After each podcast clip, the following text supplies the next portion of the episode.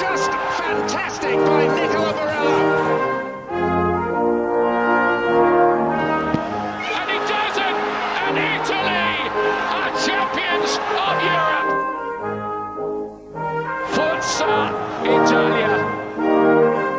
Ciao, ragazzi, and welcome to another edition of Serie A Sit Down World Football Index's podcast to get your culture to go. I'm Frank Crivello. He's Richard Carmen. Ciao, Richard. Ciao, Frank. How are we doing on this Tuesday evening, huh? Well, we're moving it around on everybody. I, I figured people didn't want to watch us when the Super Bowl's on, and uh, we would have been on. I think we would have been on when that halftime show was on, so we definitely wouldn't have had anybody. um, so uh, you know, and then last night being Valentine's Day, interestingly enough, Milan Weekly Podcast wanted me to come and be a guest last night and I was working this out with Presidente last week. And I said to him, I said, okay, yeah, if you want me to get a divorce, then yeah, I'll come on on Valentine's Day. It just happens to be my, wife, my wife's favorite holiday of the year. So yeah, we're doing this on a Tuesday night. Um, just trying to, you know, accommodate our own lives a little bit, make our own lives a little bit easier. Yeah. Um, you know, but uh, you know, next week we'll be back into Sunday night mode. Um, how are you? I'm doing well. I'm doing well. Um, yeah, I uh, last night. Well, you're right. It's Valentine's Day, and we both want to stay married, so we didn't want to do any podcasts or anything like that. We don't want to compete with anybody else, and so obviously Sunday was out, Monday was out, so naturally we're on Tuesday night. Yep. So, um, how about that halftime show? Yeah, it was all right. Not bad. Not bad. I I I liked it. I people see this is the thing. you said it was and I a little bit worse, a little bit. Oh, it wasn't as good. It was pretty close to Prince's one, is what you said, I think, right?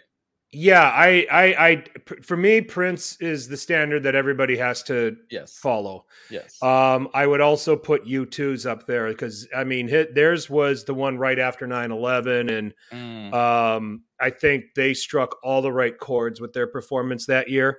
Um, but this was up there with those for me. Um, and, uh, you know, I mean, I just, I, I enjoyed every part of it. Probably the, you know, the 50, I had the kids in the room. Uh, so the 50 cent part of it had to go on mute. Um, but, um, uh, but overall, uh, yeah, it took me took took me back to some uh, took me back a good twenty five years. I'm sure I, it took. I think if this performance and I like the performance, I agree. Uh, uh, for me, Prince is the pinnacle, and like it was, it was good. It was a good performance. I've seen a lot worse for sure, but I think this would have been better and would have ranked even would have been even closer to Prince had this been like 10, 15 years ago. But I Yep. digress. Um, it's still they all doing their thing. Mary J. Blige still looking good. So yeah, yeah, it's fun. Yep, yep. Um, it's just it's the it's the need to sensationalize everything. Something so great happens, people just want to just jump on this bandwagon right away and say, "Oh, this was the greatest ever." You know, we've got people saying that this is the greatest Scudetto race in their lifetime, um, and I'm not. I'm not ready to buy into that yet. I know that there's a number of contenders, um, but I could come up with yeah. some. Um, you think there's five? I think there's three. Um, I think there's five. Yeah. Yeah. So well, Okay. The difference say there's four. But, okay. uh, yeah. Um, No, it's a good race this year. Yeah, I mean, I I think the '99 race was was better. Um, came all the way down to the last day where Milan had to beat Perugia, Lazio had to fail to win on the uh, last match day, and that's exactly what happened. And uh, Milan beating Perugia two one goals from Andres Guglielminpietro, remember him, Oh yeah. and uh, Oliver Bierhoff. oh, I can't miss um, him. Yeah, just uh, you know, dating myself a little bit, just remembering that uh, title race and uh, the manager of Lazio at the time, Sven Goran Eriksson. yeah. He was Whatever actually- happened to him, by the way? He was a guest on the Italian football podcast. So uh, yeah, he's been on there a couple times already. So yeah, other than that, I don't know what he's been doing. Um, but uh, yeah, he's uh he's a, a name that many people know not only in the peninsula but all throughout Europe and uh, and world football. So yeah, that's uh fond memories of uh, I'm sure Laziale have of him. So um. This you're, you're right. This this Scudetto race at present seems like it could be a good one, but it could be end up where it's a blowout at the end of the season. We don't know. We have to wait till the very end. And to match that 99 season, this is going to have to be a three, four, five horse race till the very end. We'll see. We'll see. Yep. Um, the year that uh, Juve edged Milan um, with one of the remaining games uh, down the stretch when Milan hosted Juve and Trezeguet scoring the goal to to win one 0 That was another fantastic race. Uh, Juve's first of their uh, what was it nine straight. Um, yeah. that they edged out Allegri's Milan. Um, the Sulley Muntari non-goal, the difference. Uh, you know, in that race. So there's there's plenty of races that were very very compelling. This one is good. I don't know if I'm ready to to, to call it the greatest yet. Um, certain people want to do that, and that's okay. Uh, there's also people that think Calcio has only existed for 10 years. So, um, you know, well, we can so say this is a very competitive league this year, which is great. We have so many teams that are competitive as opposed to the past. So this is great. It's, yeah, it's I mean, we'll see how it ends up. Well, yeah, you look at England, France, Germany, and Spain, they're all already done pretty much. Yeah. You know, so this yeah. is it. Yeah. Um, this is it. If you're looking for a compelling week in and week out, uh, you know, title race and what the teams are up to, um, you know, this is where we're going to go. So, um, two big games uh, on the peninsula this past weekend, Richard. Um, we will have uh, our recap of Napoli and Inter. We'll follow that with our recap of Atalanta and Juventus. Uh, we will uh, put the rest of it in a nice little batch uh, for everybody to uh, you know to digest and kind of pick out certain things that we uh, we enjoyed out of that. Uh, we'll give you a preview of Wednesday's Champions League game between Inter and Liverpool, um, and then. Uh, follow that all up with the world's most popular hashtag game, Who Won Calcio Twitter. Some pretty interesting entries this week, Richard. Um, I'm going to be surprised. So I'm, yes. I can't wait. I can't yes. wait. So, uh, so we've got a packed show for you. Uh, just get yourself comfortable. If you know if you're listening to this on the drive into work, um, or in your office, or or wherever, uh, you know we appreciate you taking the time uh, to spend getting your calcio fix with us. Uh, we'll start with Napoli and Inter. Richard, um, a top of the table clash going in. Inter was first. Napoli was second. Um, big big game.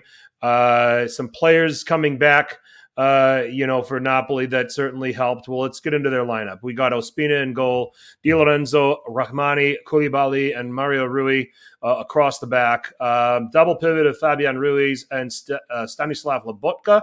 Um, it was Politano, Zielinski, and Insigne with Osimhen up front. Um, thoughts on the lineup? One player in particular that I thought was a very smart inclusion, Lobotka, but I want to hear what you have to say about this 11.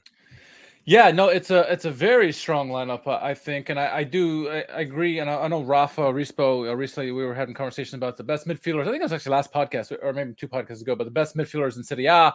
Uh, and you know, we mentioned several of the, the Napoli midfielders, and you know, he mentioned that Lobotka is actually having a pretty good year himself, and he's uh he's he's been such a strong player for them.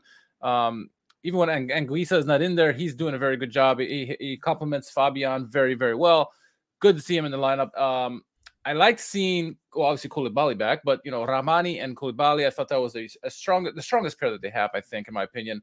Um, you know, Mario Ruiz is a little bit weak on, on the wing, but overall, I think this lineup is pretty decent. Um, we'll talk about some substitutions or the lack thereof by Napoli later on, but this lineup, I was good with it. How about you? Yeah, I thought that this was the I thought this was the right combination of finding where you can get at Inter with where you need to stop them. Um, you know, Di Lorenzo is a, is a solid defensive right back, a good guy that you could have there to match up with Perisic coming at him a little bit. Although Perisic played well, we'll talk about him in the Inter lineup here shortly. You know, Mario Rui is about the best. Is really the best you can do at left back right now for Napoli, and and he can get forward, he can get you some crosses. You know, defensively can be a liability. You know, so in my pregame notes, I, I, wrote down, I said this sets up really well for Denzel Dumfries yet again. Uh, gets another left back that he can pick on, get high, get some crosses, create some, uh, create some havoc. Um, I love the Lobotka inclusion because that's what you can, you, you put him in here to deal with Barella.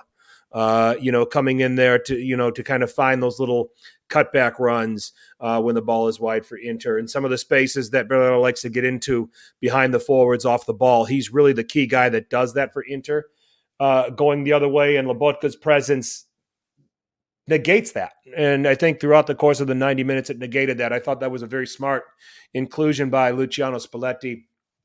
I was interested. It was interesting to me. I think it, they're, they're, to a point where Zielinski just you, you can't really sit him. You know, in, in, the derby, Pioli was fine with not starting Diaz and going ahead and starting Kessie in kind of a Mach 10 role um, because he just kind of gave up that territory to Brozovic to start the game, and then could introduce Diaz at some point to change change the dynamic. And I think in this case, Spalletti, who do you put in that spot? And you can't really do that and then bring Zielinski on. Maybe play Zielinski from the start, put some stress on Brozovic, and don't make him a factor going forward. Try to frustrate him, you know, a little bit. So you know, so so Spalletti went the other way, uh, you know, in that case, and then. Um, I mean, if if Inter are going to have problems with Olivier Giroud, they're damn sure going to have problems with Osimhen, um, you know, as they did. So I was happy with, you know, I didn't have any complaints about Spalletti's lineup. I thought, I thought he made the right choices here. Um, moving over to Inter, uh, you know, tried and true pretty much. Handanovic and goal. De Vrij, Dimarco getting the start over Bastoni. Um, same five men that started in the derby started uh, here, uh, Dumfries, Barella, Brozovic, Calhanoglu, Perisic, and then, of, of course, uh, Lautaro and Edin Dzeko. Thoughts on Inter? Yeah, pretty pretty standard lineup. Um, you know, most of these players did play in the Coppa Italia during the middle of the week, and so I, I wondered if they're going to be tired or not. Um, it, Dimarco was an interesting one for me, uh, but you know, he seemed to do decently. You know, a lot of people were down on him, especially after the derby. Uh, but I thought he, he did okay in this game. Uh, but that midfield five really is with the strengths of this team. Well, their defense, right? The, the, two main guys in the defense, but um, those that midfield is very strong. And so, what could they do to? You knew Napoli is what they're trying to shoot is, is a possession, right? And so, how could this midfield five break that up and really create some chances for them going forward? Um, and we're Inter going to be into the game from the from the get go. We've seen a couple games this year where they kind of started slow and they had to pick it up at the end. So could they could they wake up from the beginning and, and punch Napoli in the mouth and really go at them? That was going to be the question with this lineup. I mean, this is a is a fantastic one of their best, probably best eleven that you can give it. You can go with them. Um, so yeah, it was, it was a great lineup. Sure. Thought this would be a Dumfries game, but I actually thought with how Napoli were positioned, um, this was going to need to be a Calhanoglu game for Inter, and it wasn't. I thought eh, Calhanoglu was disappointing in this game. Yeah. Um, I thought surprise. he needed to step up and pick passes and provide some kind of range that could ask some questions. You know, get some of this, uh, you know, compactness off of the, the, the forward combination of Martinez and Dzeko. Um, but but Calhanoglu did not influence this game for me. Um, it was a disappointing performance from him. Um, and I think he's a guy that needed to step up. Uh, Barella for me was canceled out by Lobotka. Um, you know, when you take a look at it there, uh, I thought you know Dumfries and Perisic had their joy, and I think that you they, they continue to do so. Um, I thought that those were bright spots, and you know, it's an inter team that you know. I asked that question. I said, "Is this a trap?" You know, they just had the derby. They lost that. Uh, you know, they they they had the win over Roma in the Coppa Italia. Uh, you know, at midweek, and now they got this game with Liverpool on the horizon. You know, how much more can they? And this is the question I'm asking of Inter here as we move forward. We talked about this, you know, uh, I've tweeted about it. You know, Napoli have had their adversity. They've lost players. They've got they're getting them back now. Milan have had a lot of adversity this season. You know, when you consider what they've gone through. We've explained it enough here. Inter haven't faced that adversity yet. I have not found a point in this season where they've been pushed or things haven't gone well for them. They haven't been tested. Um, and I think we're starting to get into the middle of that now. I think we're really starting to ask the questions of Inter. You know, we're up until this point, they were in cruise control. You know, they were yeah. destroying the the the, um, the, the teams that they should destroy. Um, they were finding ways to get the three points against the Seven Sisters uh, where they could get them or splitting points. And the first derby was a draw. Mm-hmm. Um, you know, so they were accumulating points, working their way up, getting first place. We thought they'd be winter champions when it was all said and done, just based on schedule. That happened. Yeah. Um, and now the fixtures are getting congested a little bit. Um, and this team's depth is being tested. Um, does it surprise you that Simone Inzaghi doesn't rotate as much as maybe he should? No, not really. I mean, we kind of saw this with Napoli, or excuse me, um, Lazio, where it, he really had his, you know, his best eleven. Different beast though, because Lazio they really didn't have any depth, and he had to go to starting eleven, right, most of the time. Um, and that was so good for them when they went to the Scudetto push a couple years ago. There that, that that starting eleven could do it. But now he's got another another team with a lot more depth. You know, he you know Joaquin Correa hasn't even seen the pitch that much lately. Uh, but they got so many players at different positions that they could put in there. I mean, obviously Dimarco starts in this one, but yeah, it was it's surprising. You know, he should someone should tell him like, hey, we have depth, we have some players, we can give some people some opportunities. Um, he's given some here and there. Uh, but you know, we've seen like guys like you mentioned, Calhanoglu starting to dry up recently. We'll see how he if he wakes up for the Derby coming up or even the Liverpool match. Um, but yeah, not using the not using the bench as much as he should. We've seen a little bit more Alexis recently. Um, seen some of the midfielders that get cameos late in the games, but you know what you're talking about is rotation where guys get heavy minutes during the game, and we're not seeing that. It's it's the same, almost the same eleven, maybe top 13 or some of 14 guys you see. But yeah, it's it's pretty surprising. Not surprising, but it is surprising. It's surprising that he's a top Serie A manager. He should know better. I guess we can say the same with Sarri, right? He doesn't do the same thing. Uh, but it's the same. We've seen this before in Inzaghi, so maybe we shouldn't be as surprised, right? Right. Um, it's almost you know it's just it's it's it's interesting to me, and I think that you know we saw what Milan did in the derby last week with with Pioli. He started a a lineup that said in in a season where you're still getting five substitutions. You know you're seeing managers get creative. We're going to talk about Atalanta doing this here in a little bit. Um, but you're starting to see managers get creative with their lineups and putting something out there to start with that doesn't necessarily tell you that they're going for the win right off the bat. Maybe tells you a little bit more of, you know, how how they're going to work their way into the game, how they're going to just try to keep things tight. If they can luck their way into a one goal lead, then then they'll be happy to take it. But generally, you're talking about you know getting out of a half nil nil, um, you know maybe behind by a goal, something like that, and then you're seeing substitutions that now comes on the creativity after you've made the other team run and press and create and and and and expend a lot of energy trying to generate chances to get ahead of you. Now you start hitting them with some different things. Um, and you challenge them and they don't necessarily have the legs to defend and deal with it, um, you know, you wonder if Simone Inzaghi should look at this and say, this is a game where Vidal should start over Calhanoglu for a couple of reasons. We need to give maybe give Calhanoglu a little rest here, but you know, have him do some work here in the midfield, have him break some things up so the ball doesn't get to Osimhen. Do what Vidal does, aggravate people. I mean, he's a little bit lo- older now. He's a little bit slower compared to where he used to be. Um, but then later on in the game, you introduce a Calhanoglu. Um, you know, and then you you bring that guy from the midfield who can pick the passes and who can play people through after Napoli have done all of this work. You you, you just start asking some questions because you you know you saw Sarri's Napoli a few years ago. He just ran the same guys into the ground, and then they lost steam and they lost subsequently lost their grip on the title. Um, this is something that I think Inter fans should start to think about and be concerned that if he continues to trot out the same lineup and the same guys generally, um, you know, Dimarco instead of Bastoni every three days, you're going to get to a point in the season where the legs start to go away a little bit yeah. and they're too tired to keep up the pursuit. And this is something that I think that Inter needs to think about. Um, yeah. and Inzaghi needs to think about. And you mentioned the Milan match because that's what Milan did with you know, a certain like a brute person in the midfield to kind of uh, mess up the the interflow in that game. And in this yeah. game, you think they would have done the same thing with Napoli because Napoli is very much a possession team, and if you can put in a bruiser or someone who can break that up, like you said, it would make life a lot more difficult, make that possession a lot more difficult for Napoli, and really give Inter a chance to yeah. use those wings to exploit the weaknesses there for Napoli. And they didn't do that. Uh, yeah. They gave Napoli all the time in the world to do what they wanted to do, and and and because of that, Napoli had some pretty good chances in that first half. Yeah. Um. So I mentioned that I anticipated the Interback three to have all sorts of problems with Osimhen, and that didn't take long. In the first five minutes, he gets taken down in the penalty area. This actually had to go to a VAR review, which kind of surprised me. Um, uh, but the penalty was awarded. Lorenzo Insigne converts 1 0 to Napoli. Um, look at you.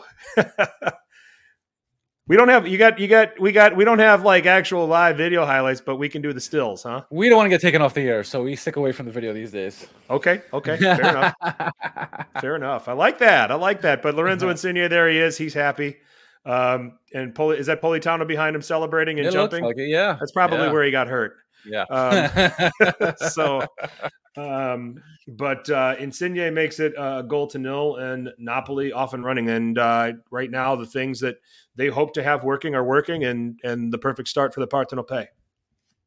Yeah, exactly. And, and it's again Osimhen being the such an exciting striker that it's hard to contain him, right? And when I, when I saw the play live, I wasn't sure if it was a foul. I mean, you see Osimhen go down, but you're not sure exactly what happens. You watch the replay, you're like, oh yeah, that's easily a foul. That's a, that's a good call, good penalty there. And obviously, Lorenzo's going to Insigne is going to step up and, and take it, and, and great finish by him as you as you you, you expect uh, from him on the in the penalty spot. And so yeah, up one nothing, and I think it's a deserved lead. I think you know Napoli were trying to definitely create chances early on, and um, great way to get a start on this game and really put the onus on on Inter to really come out a little bit more, maybe give give Napoli even more freedom to try to go down and get more more chances uh, on their own. So yeah, good start for Napoli and a, certainly a deserved lead. And then Politano's forced off in the 26th minute. Elmas has to come on.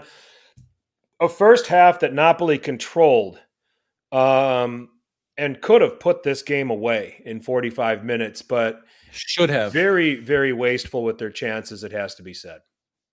Yeah, you know, with this possession that they had and the, and the, and the opportunities they created, they should have they should have put some away. I mean, um, Handanovic, you know, was left for dead a couple times, and it just did not put their chances away, like you said. And you know, we've seen this time and time again. There, there are certain, certain teams when they play other big teams, and when you miss your chances, it always comes back to bite you. Um, and you knew that by them not getting that second goal, you knew that other goal was coming for Inter. You knew it because that's just how it works. And Inter are built like that. They will always come back in those situations. They're they're a very tough team. Um, so yeah, it, that was worrying me there. You know, especially I know Napoli fans were getting worried because you want that insurance goal. Yeah, the two goal lead is yeah, it's the worst lead in, in football, but I'd rather have a two nothing lead than a one nothing lead. I don't know you, Frank, especially in a big game, you want to have that two goal lead. So uh, that that was worrying signs that they were not capitalizing on their chances. Yes, they were getting chances, but you got to put them away. Inter get the better start in the second half. Um, they start coming alive. They start coming into the game. I mean, and it's it's it's. I think it's Inzaghi regrouping his guys at halftime and saying, "Guys, that's as bad as we can play, and we're only down one 0 We're in this game. You know, find a way to get something." And I mean, I think that they were at the same time they were very uh, their chances were limited and they were wasteful when they relatively wasteful when they had them. Two minutes into the second half, Martinez gets a cross that the Napoli defenders have trouble. I believe it was Koulibaly had had an issue dealing with, and um, was it Koulibaly or was it I Rahmani? Think it was, I think Rahmani. I think Rahmani. Okay.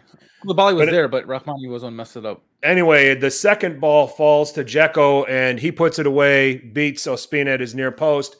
1 1. Uh, at that point, game on. So it, the exact reason why when you have your chances to put away a team, you know, in the first half, you do it. Uh, now enters back in this game.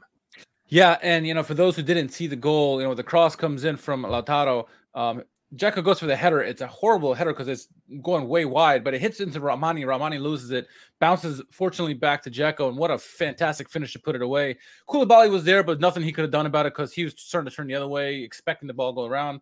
Uh, Ospina, nothing he could have done about it with that finish. So yeah, those wasted opportunities come back to bite Napoli immediately into the second half, and I mean that's the way you want to start for for Inter. Inter, they didn't come out the gates that great, but uh, of the first half, I should say. But you know they they re, re, rebounded again at, at halftime, came out with a better mentality, and obviously scoring the goal right away puts it into the game and.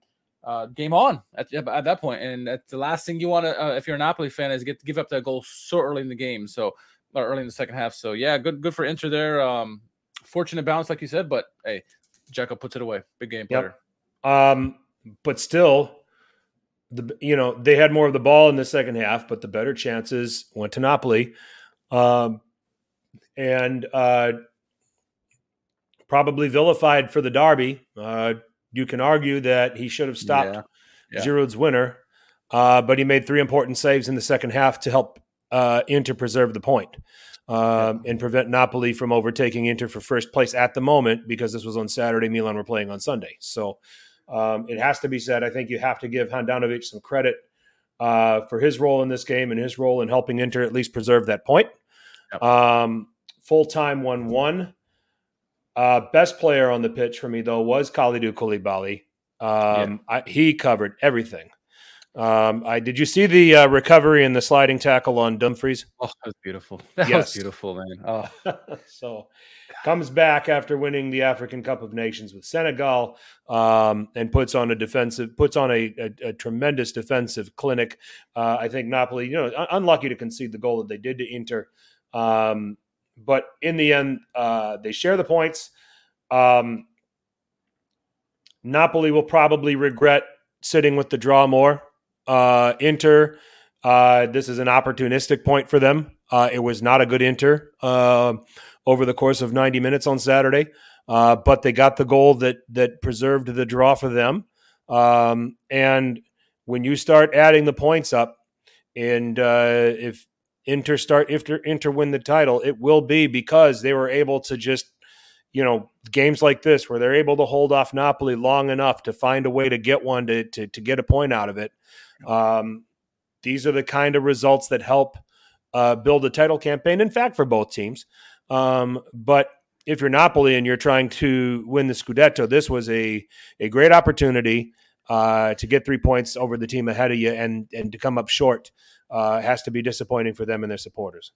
yeah. I mean, at the end of the day, a draw suits both teams because neither lost, right? And so they're they can be happy about that. But I agree. I think Napoli, especially with getting that goal early, they were thinking upset here, upset in, in terms of placing the table.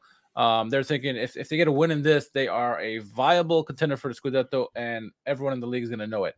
Um, the Napoli fan base already uh, believes it. The rest of the league will probably wake up to it because there's still the the question. Some people are still questioning uh, whether Napoli are real contenders or not.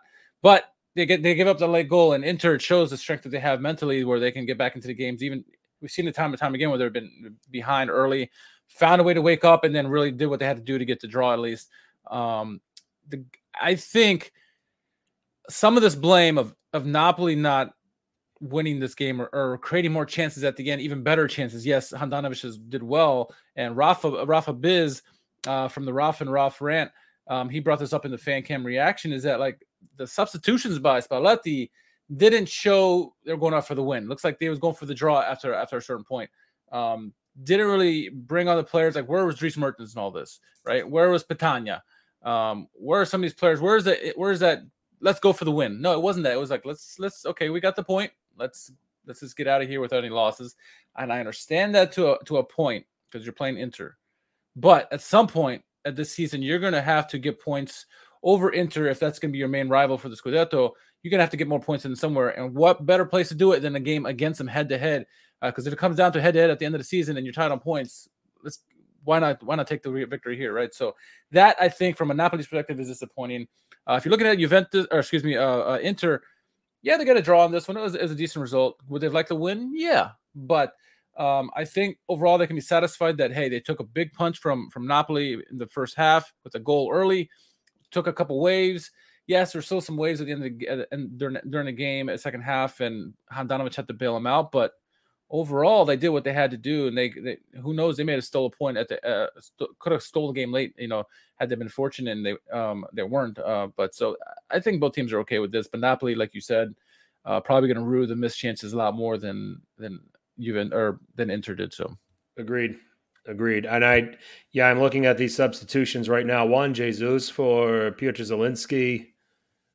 Um, and I don't know if that just is, they just decided let's go with a three man defense and see if we can get the wingbacks pushed forward and see if we can get some width going. But then if you do that, why are you taking out your aerial target and Osimhen for for Dries Mertens? It's yeah, yeah, yeah those it, just some puzzling, uh, you know, some puzzling things here that turned up. Um, you know, and Inter. I mean, see if they have the legs for Liverpool on Wednesday. We're going to get to that and preview that, but yeah, it's going to be interesting. It's going to be it is. So, um, but we'll pick back up. But like I said, I think the draw flatters Inter. Napoli were better. Um, and uh, you know now we're running into this. You know they, the, the the Derby loss. This draw not looking particularly good. Is this the beginning of that? You know, little bit of a slide here for Inter that might help. That might slip. Uh, might slip them a little bit. You know, we keep talking about. This. So we'll see. Um, but you know, like I said, I this is one that Napoli let get away. Um, you know, and if they come up short by a couple of points here in the table, this is a game that you can easily look at and said you had this one. Um, which, by the way, shout out to Raf and to Anthony from uh, um, uh, from Interworldwide. Uh, gave us some fan reactions that you can check out here on our YouTube channel um, on the Napoli Inter game, so you can get some uh, more perspective from the fans themselves. Uh, you know, on that game. Um, we were the we're, we're just giving our neutral perspectives. so exactly, exactly. Yep. So, all right. So that was Napoli and Inter. Let's move on to Atalanta and Juve. Richard. Yeah, it's another big game, right? Another big game there between Atalanta and Juve. Uh, Atalanta be the were the hosts in this one. Uh, referee was Maurizio Mariani. Uh, so look at starting the lineups in this one, uh, this is obviously gonna be a big game in the sense that both teams are vying for the for the fourth spot, fourth Champions League spot.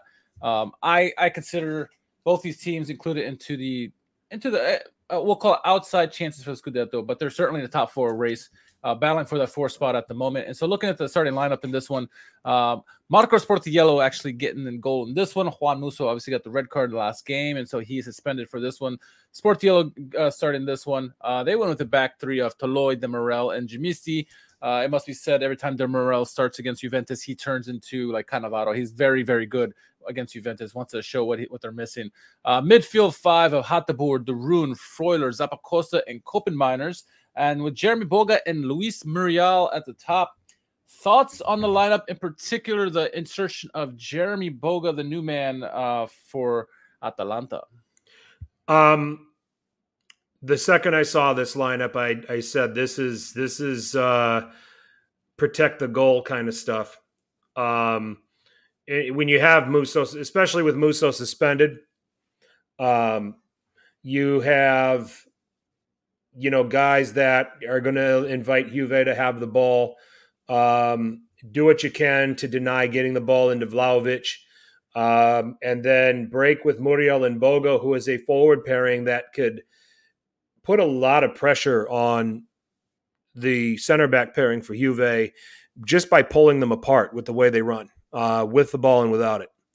Um, Cambilasso's with us, Sam Lay's with us. Good. We got some guys in the chat finally. They're turning up. Good to see them. Um, so I, I, you know, I, I, like I like the lineup. I like how Gasperini started this game by having, and we talked about this earlier, by having a Melon. You you know Malinovskyi's going to come on at some point, but deal with what Juve is going to throw at you first. Keep them at bay, and then you can get to a point where you can introduce Malinovskyi and and guys that can potentially change this game for you. Um, so I like what they did, um, you know, in that in that respect. And I liked. I actually thought Boga was really good in this game. Um, I thought he created a lot of problems. My only criticism of Boga, I found him to be a little greedy. Um, I think he had moments where he had, you know, the the, the extra pass was there for uh, for someone else to finish. Uh, moments where Muriel was on in yep. the box. Moments where Koopmeiners was finding some space and getting in there. Hateboer um, that in, instead, he kept it and, and, and took it himself, which you know I'm never going to tell an attacker not to do. You know, my my my ten year old boys that I coach, if they, you know, if if they pass up the pass and they take the shot, I'm never going to yell at them for the for that because okay, you saw something, you thought you had the finish. I'm, I, you know, I don't want to make you nervous about shooting. So you know, if you see the chance and you want to seize it and take it, go ahead. So I I thought this was a a protection kind of lineup, and certainly looked that way when we when they win, which we'll talk about as the game flowed on. Um, certainly looked that way when uh, when they played out there. Yeah, and I thought it was interesting. Um, the midfield, I guess, triumvirate, if you want to say, De Roon, Freuler, and Koopmeiners, kind of they were there kind of to mitigate what you know maybe Juventus could do because we know if you look at this lineup for Juventus, and we'll get to it in a second, uh, their their weakness is the midfield. So if you can control that midfield, which I think Atalanta is trying to go with with this lineup, you have a better chance of winning the game. Um, I thought yeah. the I thought the Boga, though he is a new man, him and Koopmeiners actually look like they've been playing for a long time, and they the chemistry is there. I agree. Boga kind of took the uh, more chances than he probably should, but it seemed like at least those two were hitting it off like they had been playing together for a while. So that's that's good to see if you're Atalanta. Um, but yeah, I agree with your points about um, about their, their starting lineup there. Um, any other thoughts on the, on the starting lineup before I move on to Juventus? Zappacosta on the left was interesting. Yeah. Um, yeah. No, you know, unless so. You know if Gasperini some, saw something where he could get the ball a little in, in higher positions, cut inside, and, and and strike with his right, but he never really got an opportunity to do that. But every time you saw him get into the into Juve's corner with the ball, there was never going to be a left-footed cross. It always came back to his right, and he's crossing in swingers and things like that. So th- that was weird. Um, you know, but the rest of it, you know, made sense. It was pretty easy to figure out what Gasperini was trying to do with this lineup. Yeah, you know, I agree 100% in this one. The question is, could they, could they capitalize on what they were trying to do, what the coach wanted to do? Uh, moving over to the road team, Juventus, uh, Wojciech Szczesny in goal, as always. Uh, they went with Danilo, De Ligt, and Bonucci in the back with uh, Matteo De Sciglio, who's been coming on of late. Uh, midfield would be Weston McKennie, Locatelli, Rabiot, with the front three of Dybala, Vlahovic, and Morata. Obviously, this is a front three that's very, very potent, but also of note in this game, it was Paulo Dybala's 200th game, um, 200 appearances, I guess, with Juventus, I should say. Uh, he was always going to be the key man, I think, for me in this lineup. Frank, thoughts on the starting lineup and and what role I guess Dybala could play in this triumvirate in the front? It was too narrow. Um, not having Cuadrado for me, I think, was from the start um, was an issue. But I also understand what Allegri was going for here with Danilo and um, De Sciglio as the fullbacks. When you got wingbacks coming forward and attacking, and that that can be dangerous and can can create scoring chances.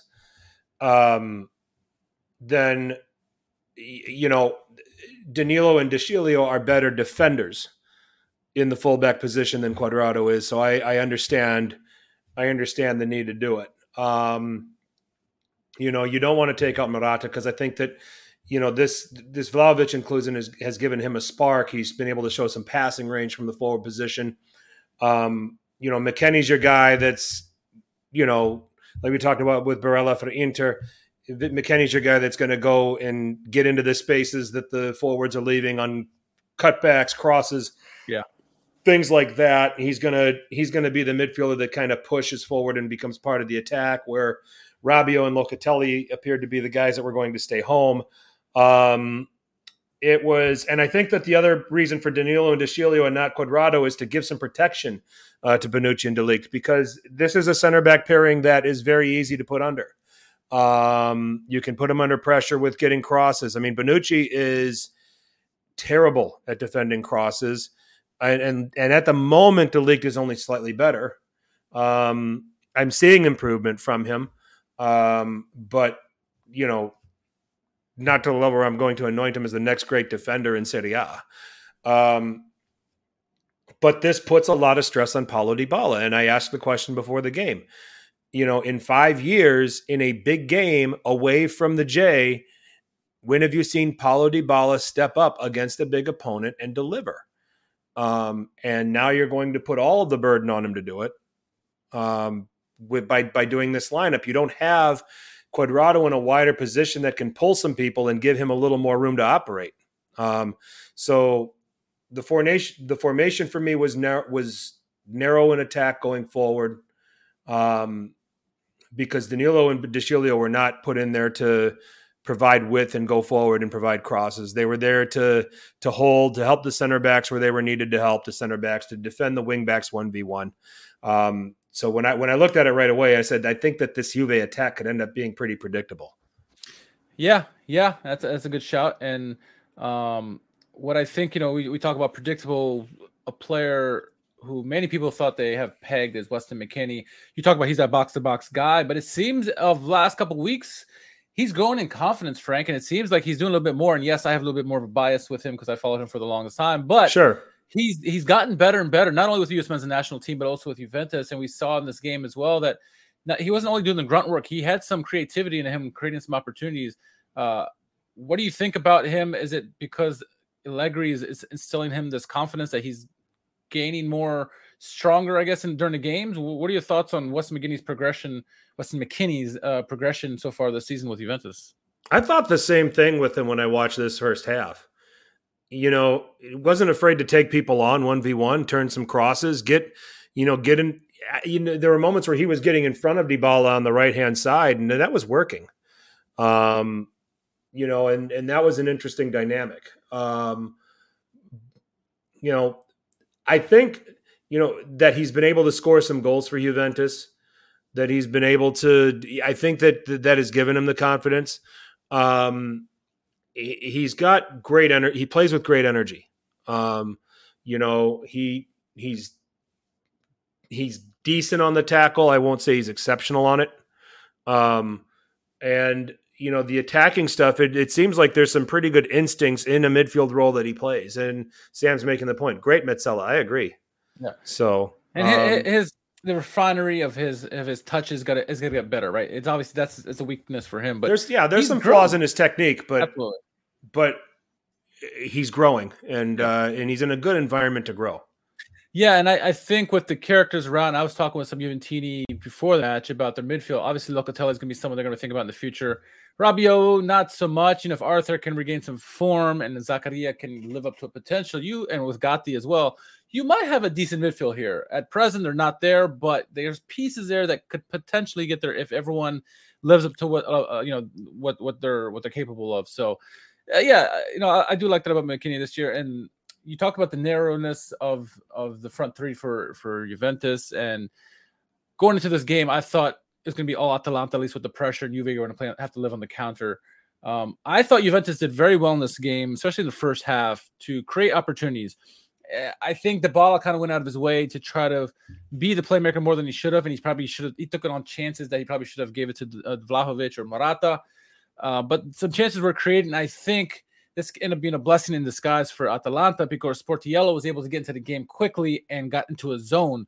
Um, Juventus created a lot of opportunities early on. Uh, both teams had chances. I would say the better the chances were going towards Juventus early on, but Sportiello yeah. got into a zone quick, Frank, and he had himself a pretty big game. It almost it was a career game for him. But like, would you not agree that facing those shots early, despite you know Atalanta's defense under underwhelmed, he got into the game, got into the zone, and really put Atalanta in a good spot confidence wise, and they could grow more into the game with his his stellar play. I think he set the tone with that save on Vlahovic in the first half.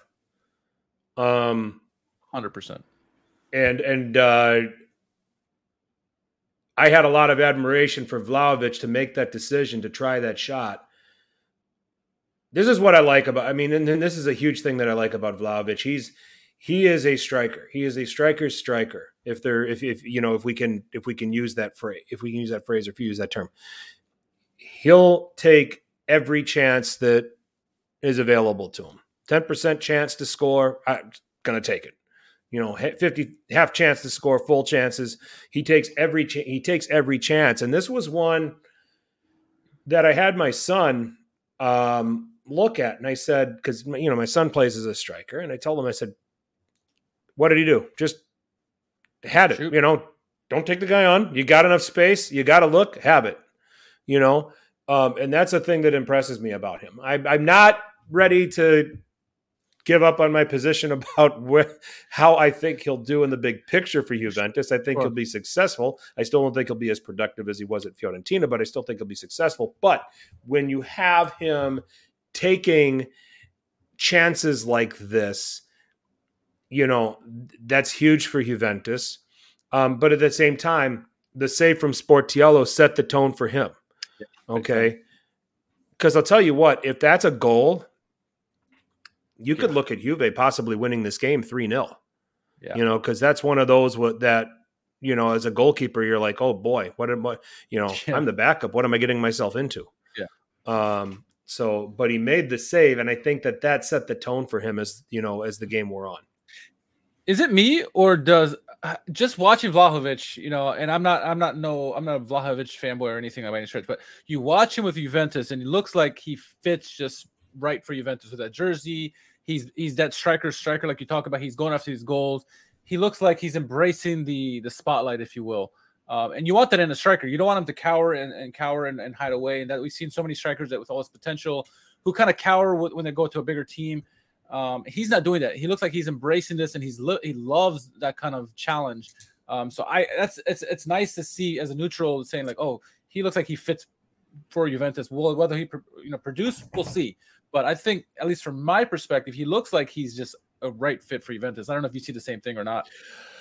Um, I see a I, I see a very fearless guy that that that that wants to go at it, and and I think that you have to have that attitude if you're coming into that situation. However, this was the first game where he was tested, and this was the you know this is the game where he was he was figured out a little bit.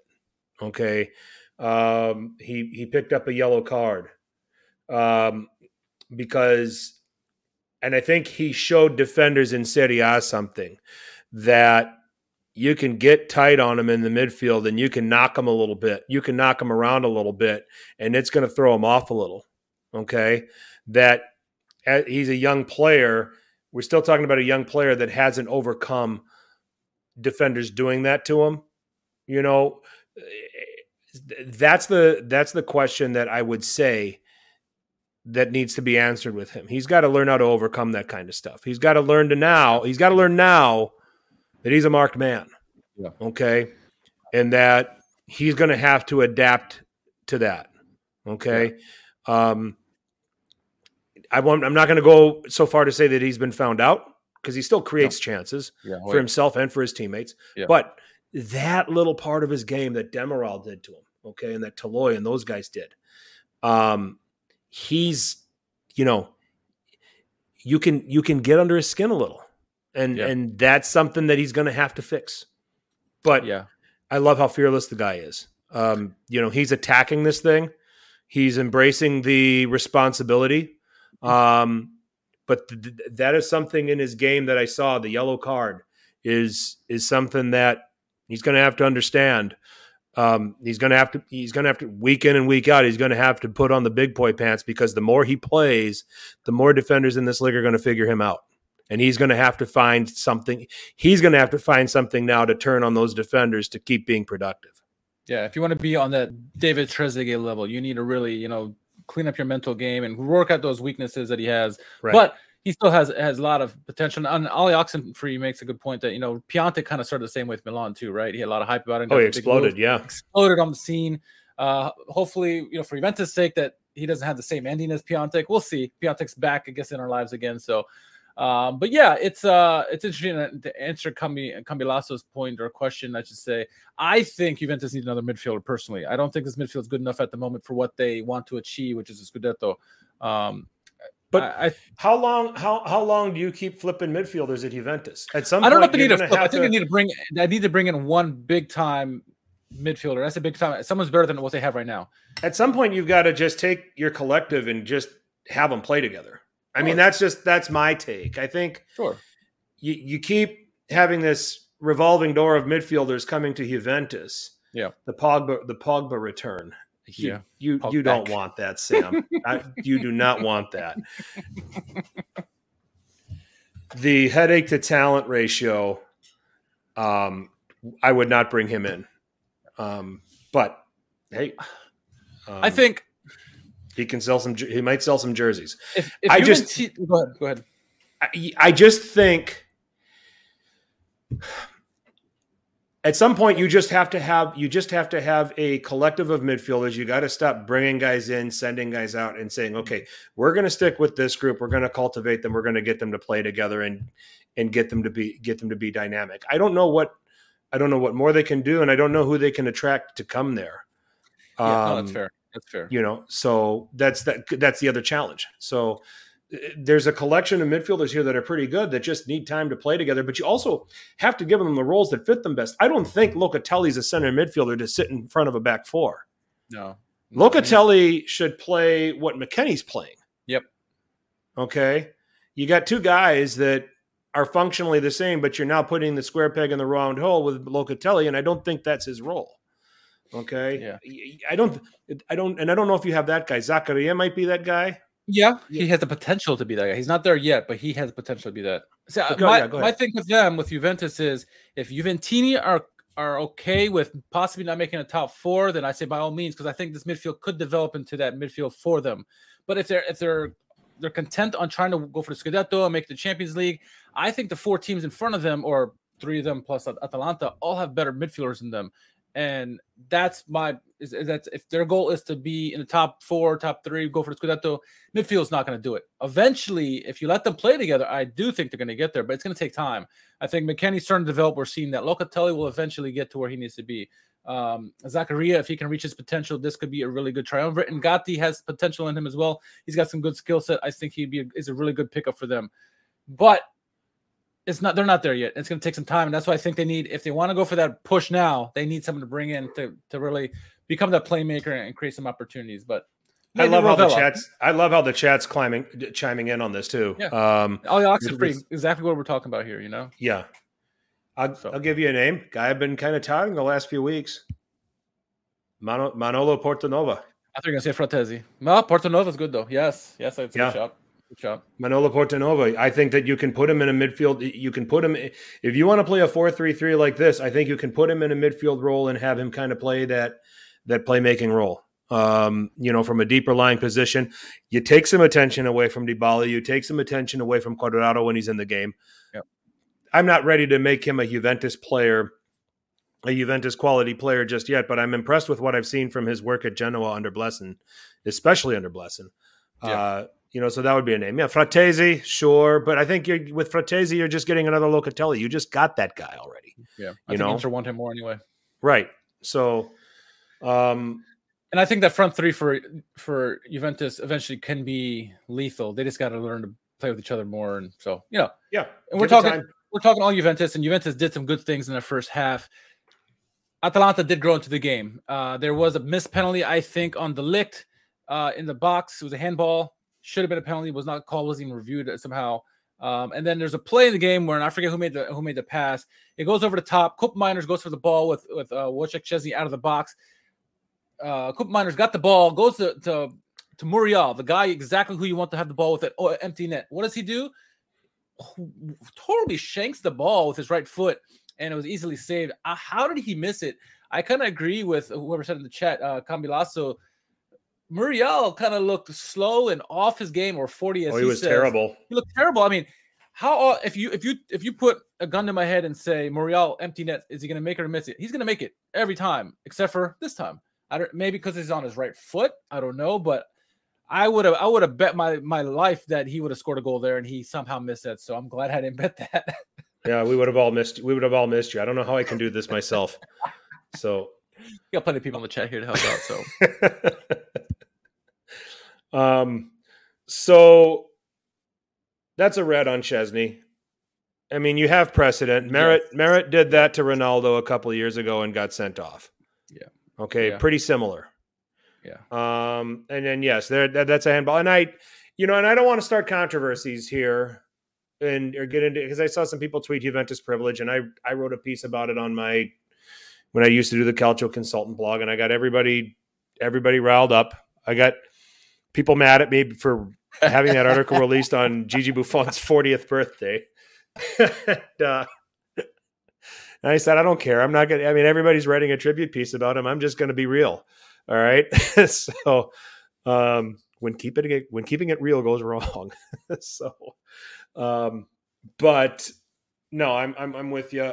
Atalanta, I thought they made they, they they kept Juve predictable despite the fact that Juve were able to carve out some chances and Sportiello came up with some saves. Koopmeiners was pulling strings really well from the 10 position, from the attacking midfield position in this setup. Boga was really good. Just like I said earlier, a little too greedy. Um, yeah. Kind of like I'm not going to be kind of like the ball, kind of like the ball. I think in this. I'm not going to begrudge an attacking player for for being that way. Now, Dybala, I thought started the game really well. I thought he hit some passes that created some problems for Atalanta. There's a couple uh, though he but, missed that he should have passed it to Vlahovic, who was wide open. But yes, yep. I agree. I agree with you. But as the game wore on, I think Atalanta kind of adjusted to him, cut passing lanes. You know, did a nice job of kind of limiting the danger that he could actually create from his position. So, um, yeah, nil nil at halftime was appropriate, really. Yeah. Um, I mean, an impressive half chance by Vlahovic with an even more impressive save by Sportiello. Sportiello. Um, really, the biggest incident, you know, biggest scoring incident of the first yeah. half. Yeah. So, and, we, and we a talk- couple of calls that Juventus probably you you could argue should have went against Juventus and didn't. Yep. No, exactly, exactly. Uh, and we talked about Muriel not playing that great. He ended up coming off in the 60th minute for, you know, I guess you can call him the Juventus killer, Malinovskyi. Uh, that's a guy you want to see on the pitch you know, with his lethal left foot. Um, so they made that substitution did happen. Uh, and so the first half, the second half went on, and you saw Atalanta growing more into the game. They're trying to get that goal. Um, they did earn a a free kick opportunity in the 77th minute, 78th minute, something like that. Um, and we everyone knows that Malinovskyi was going to take the shot, but we didn't know the way it was going to happen. Uh, Freuler did a nice play to run of the ball, kick it back, kind of give that freedom away from the wall for Malinovskyi, even though he's from 45 yards away or whatever the hell he was. He let that bomb go, goal of the week easily. Uh, yeah. What a swerve on that goal. I mean, unbelievable there's, goal. There's no uh, point in us having a segment this week on that. He That was yeah. the goal of the week. That was goal so. week. Uh, fantastic. And this is what Malinovskyi does. We know that he does this, and we're so impressed with him every time he kicks the ball because he's got a rocket, he's got a swerve. Just, I don't know if there's anyone who strikes the ball better than he does. Um, and that goal was a thing of beauty. I mean, if you even if I mentioned, imagine Juventini were like, nothing can do about that. That's that's Malinovskyi for you. Uh, so one nothing lead there in the 78th minute. Um, and it looked like the way the game was heading that that Juve were going to lose this game. It looked like Atalanta maybe going to get a second goal in this one. They, there are some chances creating opportunities. Sportiello standing on his head left and right. Easily man of the match for me in, in this game, despite the loss or the loss, the draw. Um, but Juve kept going. There was an opportunity with five minutes to go.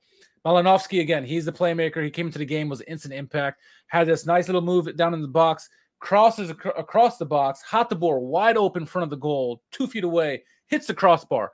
Mm. I when I saw the hit the crossbar, I said Juventus are going to score. It always happens. We just talked about this in the last game. You miss your chances, the other team goes. And in football, it always happens. You miss one of those chances, it bites you. And sure enough, in, in the stoppage time, uh, Danilo off a corner kick uh, gets a header, got a goal. Nice goal on him.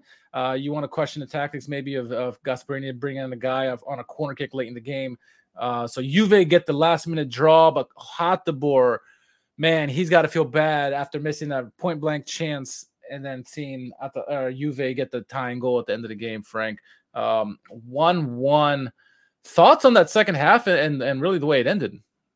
I um I got to give a lot of credit to Gasperini for the decision on Freuler out, Koopmeiners getting into a more forward role, but not as an out and out striker. And then Malinovskyi sitting behind that. That caused a lot of confusion in in how Juventus organized themselves defensively. It was I mean, the, the center backs in particular. Did, Koopmeiners is kind of sitting in these half spaces. Do one of us yeah. go? Do we ask for a midfielder to come and pick it up? I mean, I think they created a lot of confusion with that substitution, and Atalanta knew what they were doing, moving the ball around in those areas. Yeah, Toy um, making runs and and yeah, Djimsiti making runs. Yeah, yeah, really well so, done. By. You had Maehle creating, and now you got your naturally left-footed wing back in the game, Maehle, who I thought was solid when he went in and created some problems. Um, I thought the midfield pairing of Freuler and de Roon held up really well yeah. um, overall in this game. Um, I'm I had I had Allegri doing I, I, going into the game doing better with the substitutions. Um, 79 minutes is way too late for Cuadrado to come on. I thought that 100%. was coming on. 100%. I thought that was happening sooner. Moise Kean was a um, good insertion, but too yeah, late, maybe. Yeah. Um, you know, and then Arthur coming on for Rabiot for you know for a better passing midfielder. Um, so, but the Cuadrado one coming on 79 minutes in, I think up to that point it was nil nil, and Allegri it would have been like it was almost as if Allegri was going to be happy with nil nil because he didn't make any adjustments until that free kick. Um, you know, at least from a substitution standpoint, and then he brought on Cuadrado for Bonucci, Kean for McKennie uh, Arthur for Rabiot, and then Ake for Morata in the 86th minute. Now, the goal for Juve, um, well crafted set piece, smart set piece. Um, if you look at it, you go back and you look at it, there's four or five Juve players all along the six, and the Atalanta players just all go and man mark them. And Danilo yeah. starts at the top of the box, um, and nobody accounts for him. So it's pretty easy, you know. And okay, at that point, because Bonucci was out of the game, Danilo was a center back and deputizing with de Ligt. Um, but you know, sometimes mentally you're thinking he's still a fullback, and generally you don't see fullbacks in the box on corners. They're usually way back at midfield and yeah. getting the ball back for reloading. So Atalanta, a player that Atalanta doesn't account for, um, you know, on the corner kick, Bonucci's not in the game. So somebody who thinks they should be marking Bonucci on a corner, you know, is just kind of standing around. So I think it was Pasalic who just came into the game too, which I think yeah. is a the kicking the nuts for Gasperini. Yeah. And it's like, okay, I'll just I'll I'll make my run. Dybala will put a ball that I'm going to run onto, and I'll head it in, and no one's going to pick me up. So it was a smart and, and nicely crafted set piece by Juve. Do you think um, because if you look at the goal, you had Vlahovic there, you had de Ligt there, I think Rabiot was even there. You had three guys who were probably very good with their heads. And I guess Atalanta were focusing on them, and Danilo slides right in there and gets the ball out of all of them and gets that goal unmarked, like you said. So yeah, yeah, very well crafted by by Juventus. Yeah, um, I mean, there's very few fullbacks you actually see in the box. Theo is one of the few that's in the box on corners because he can, you know, because he's he's he's good in the air. Um, yeah. And generally speaking, most fullbacks aren't good in the air. Um, and they so they're, they're the guys that go back at midfield and protect and delay any counters. So, um, I, you know, I think in the end, though, I think one one one's fair on the balance yeah. of how these two teams played. Yeah. Juve had good chances in the first half. Sportiello made some very nice saves. I think that Atalanta, you know, made some good adjustments to try to catch Juventus off guard to get the lead, but then lost their concentration on the corner kick on the corner kick to give it back. So yeah. I don't look at this and see either team dominating. I thought this would be a balanced game. I, it, I to me it was a balanced game, and and one one's more than fair here. It's not like the one one with Napoli and Inter, where I think Napoli's looking at this as two points lost, and Inter is looking at this right. as a point that at the end of the day they're going to look at and say we're probably lucky to have.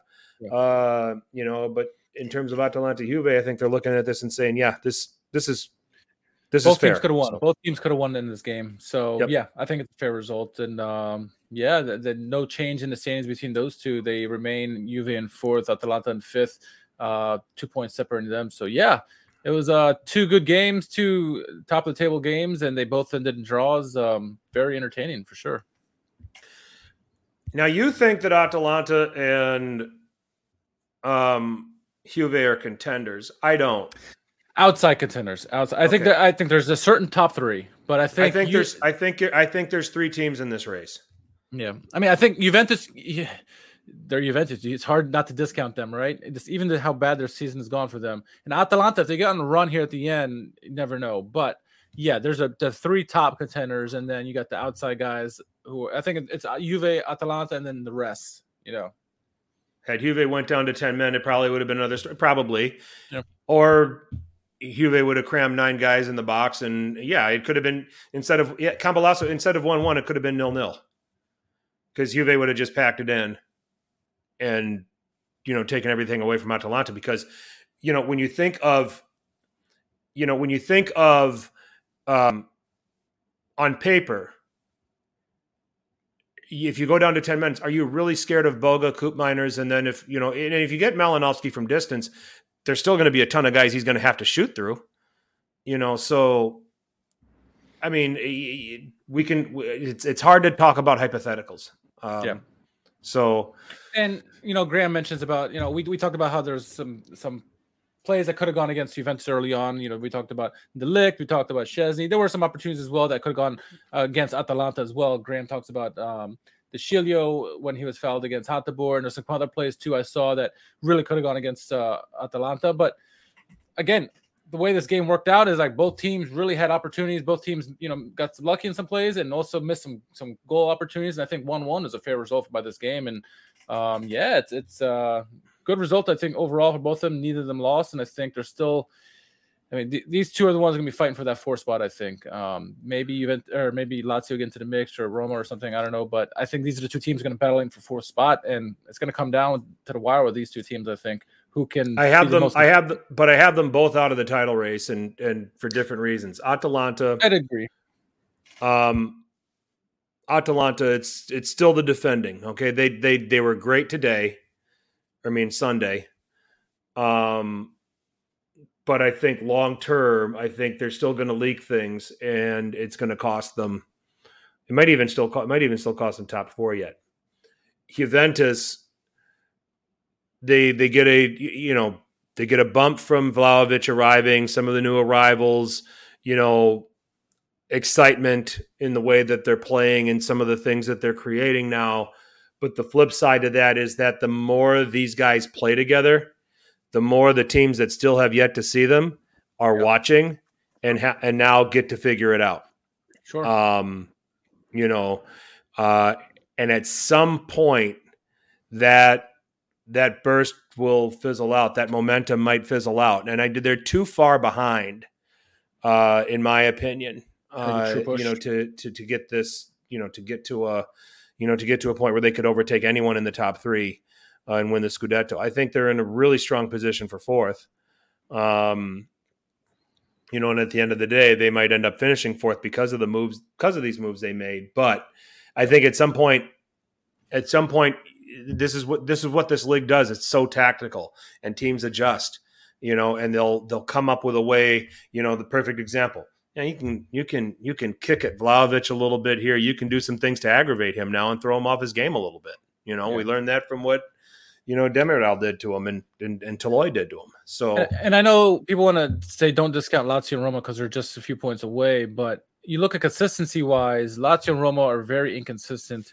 And of the four, you know, Atalanta and and Juventus play much more consistently lately. And you know, there there's an outside chance Juve could go on if their midfield perform where we think they can, and the, and the front three do what they got to do, they could certainly get to this race. But it's very, it looks very unlikely at the moment. It does look like a three horse race, and it's going to be a battle of fourth between them and Atalanta, and perhaps Lazio yeah. Roma if they figure this shit out.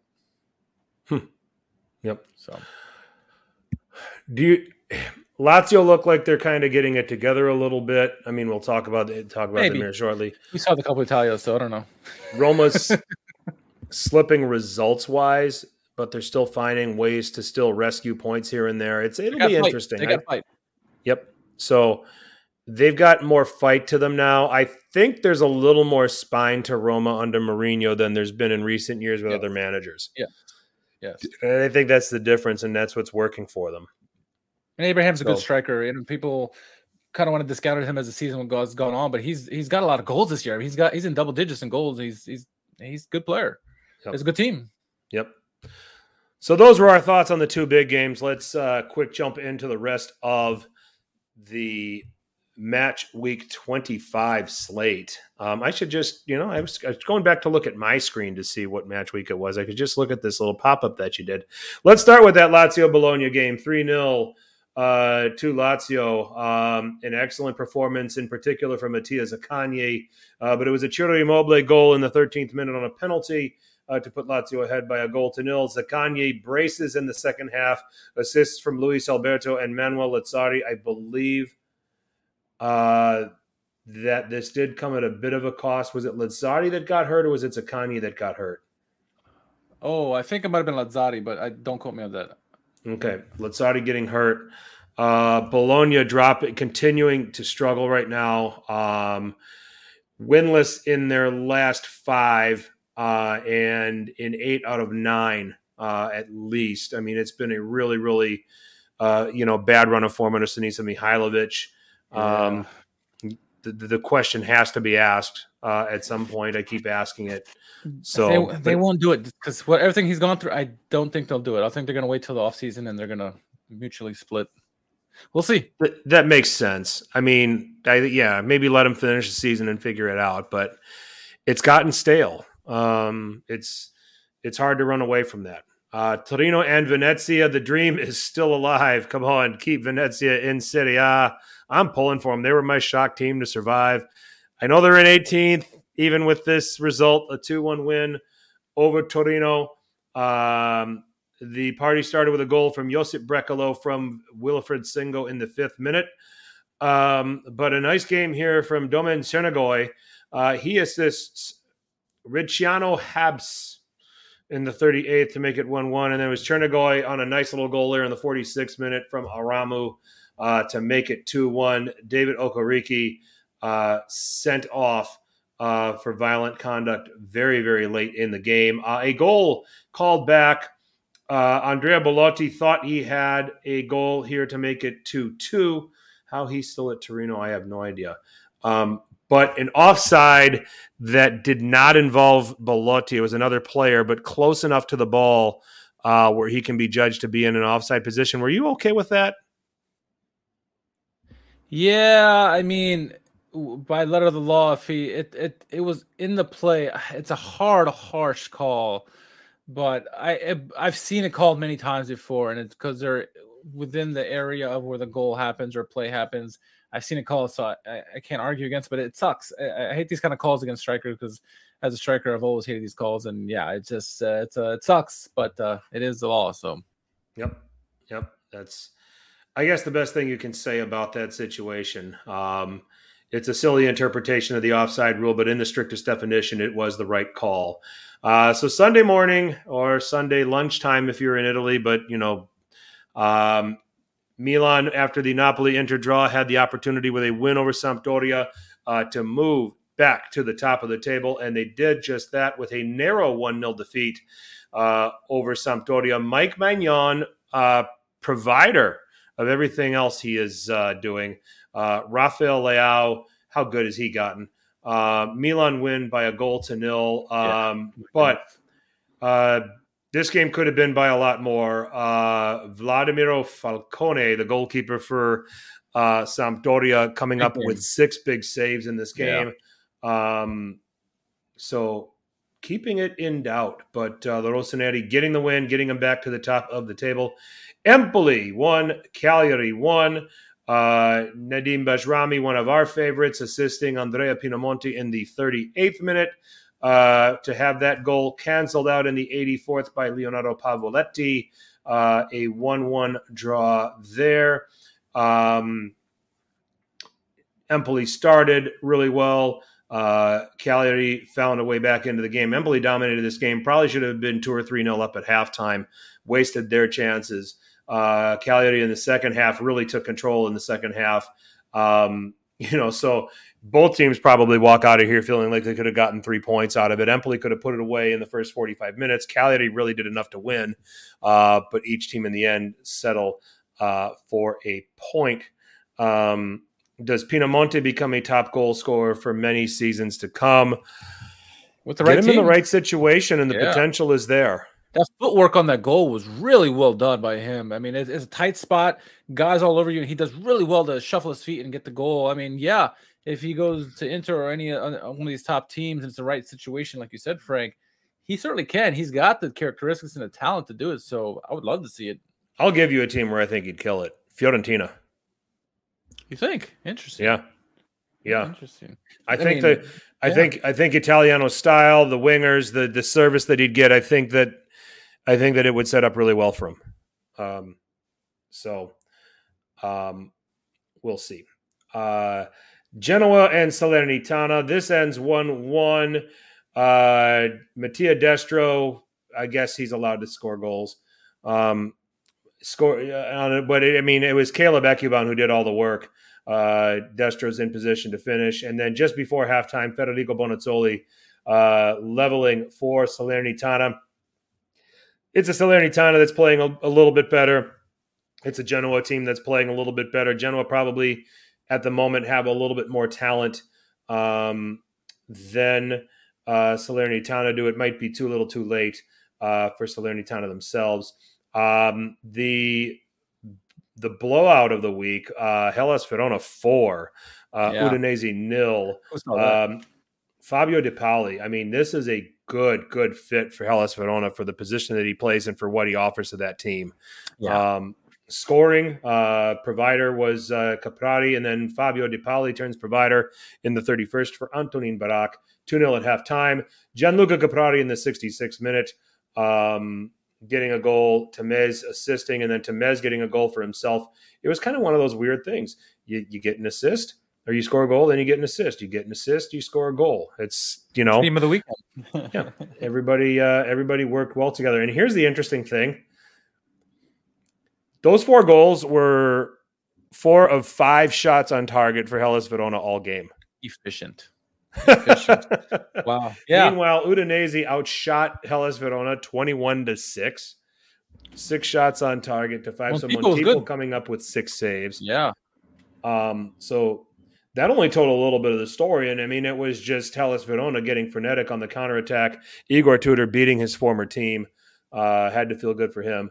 Uh, four goals to nil. Uh, Sassuolo and Roma to a 2 2 draw. Um, Tammy Abraham on a penalty just before halftime. Um, and then just on the other side of halftime, uh, all the work done by Hamed Junior Traore, Chris Smalling turning into his own net, and then Hamed Junior Traore does get a goal from him. He is really coming on. Um, Yeah, somebody that might be finding work at a better team here soon, uh, scoring in the 73rd minute. Uh, but uh, Roma rescues a point here in the 94th minute. Bryan Cristante with a goal that crosses the line. Um, referee had to blow the whistle. In fast play, it looks like it was cleared off the line, but then you go back to slow mo. Great, right, right call. Technology works. Yes. Um, two-two draw. Uh, Spezia and Fiorentina on Valentine's Day. Vincenzo Italiano returning to Spezia. Uh, you couldn't have done a better fixture for Valentine's Day, right? You get, you know, you go back to your old employer. Yeah. All Yeah. right. So a penalty after some good work by Nico Gonzalez. P- Piątek taking the penalty does that stupid hesitation thing that I hate and hits the post and comes out. Um, why do people do that? I mean, I understand what you're trying to do. See if you can get the goalie to move know. first or it stuff too. Like that. And then, but if the goalie doesn't move, you're screwed. And that's what happened. uh, You know, it was, it was good discipline by the goalkeeper, but Piątek would get a goal. What did we say? What did I say? I think I had this whole thing of tweets last week, and I said Fiorentina, you need to break Cabral into this thing. And meantime, you got a guy sitting there that knows how to score goals in this league and in this con- uh, in this country. Krzysztof Piątek, three goals in his last two games in all comps. Did brace. outscoring Vlahovic. Yep.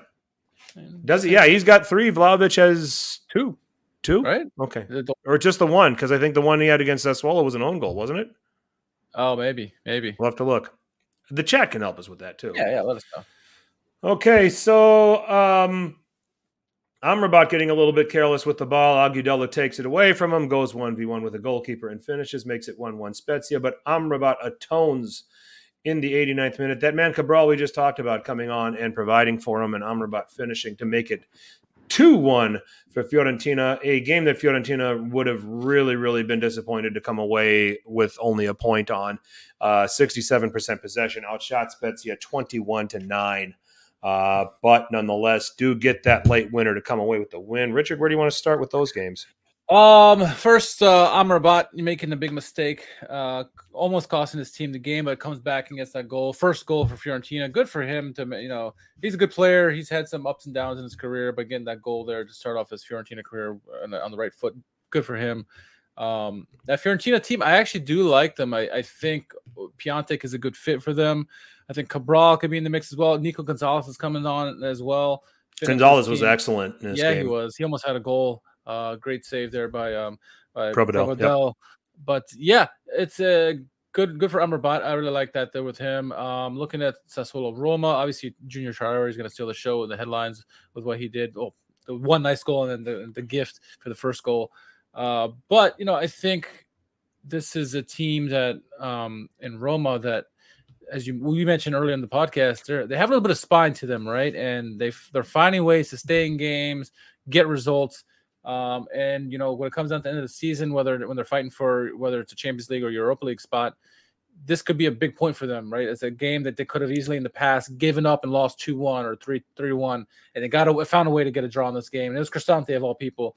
Uh, so it's the Mourinho effect coming in. You, you know, really going to look at Roma and Lazio next year as really contenders in the league if they keep their jobs. Um, Verona was just a surprise for me. Like you said, that many shots off in that game. Um, Empoli, Cagliari, obviously Pavoletti coming in and really having an impact in the game. Got the goal, nearly got a second goal late in the game as well. Um, obviously, I like the Anthony's comment about Mike Maignan, uh, making all of us forget about Donnarumma. Uh, almost a Dollaroma there, um, like Anthony, but that, that assist, what we talked about, the main difference, right? he and Donnarumma both have fantastic reflexes. Obviously, Maignan led the Ligue 1 with uh, with uh, shutouts last year. He's doing similar work this year, uh, but his distribution is what sets him apart from Donnarumma and, and many goalkeepers really. Um, very much Ederson like when he was at the top of his game uh, with Man City and pinpoint accuracy. That assist to to to Leao was on a dime. A great great distribution of, of, a, of a goalkeeper, and he's got the reaction saves too to, to boot. So he's just a he's just a good goalkeeper overall. He's probably the best in the league and one of the best in Europe. Uh, and then lastly, Venezia. That story with Venezia. Um, they keep trying. Uh, Chiri Chiri he's a good player, goal and assist, like you said, and good for him to get that, that, that game winning goal and really giving Venezia a chance to maybe survive this year. And maybe we'll have, you know, them and Empoli but stay up. Uh, we'll see. Uh, but it was a big goal for Venezia. Certainly, I thought that, you know, Torino, they've been a team that's been very good as of late.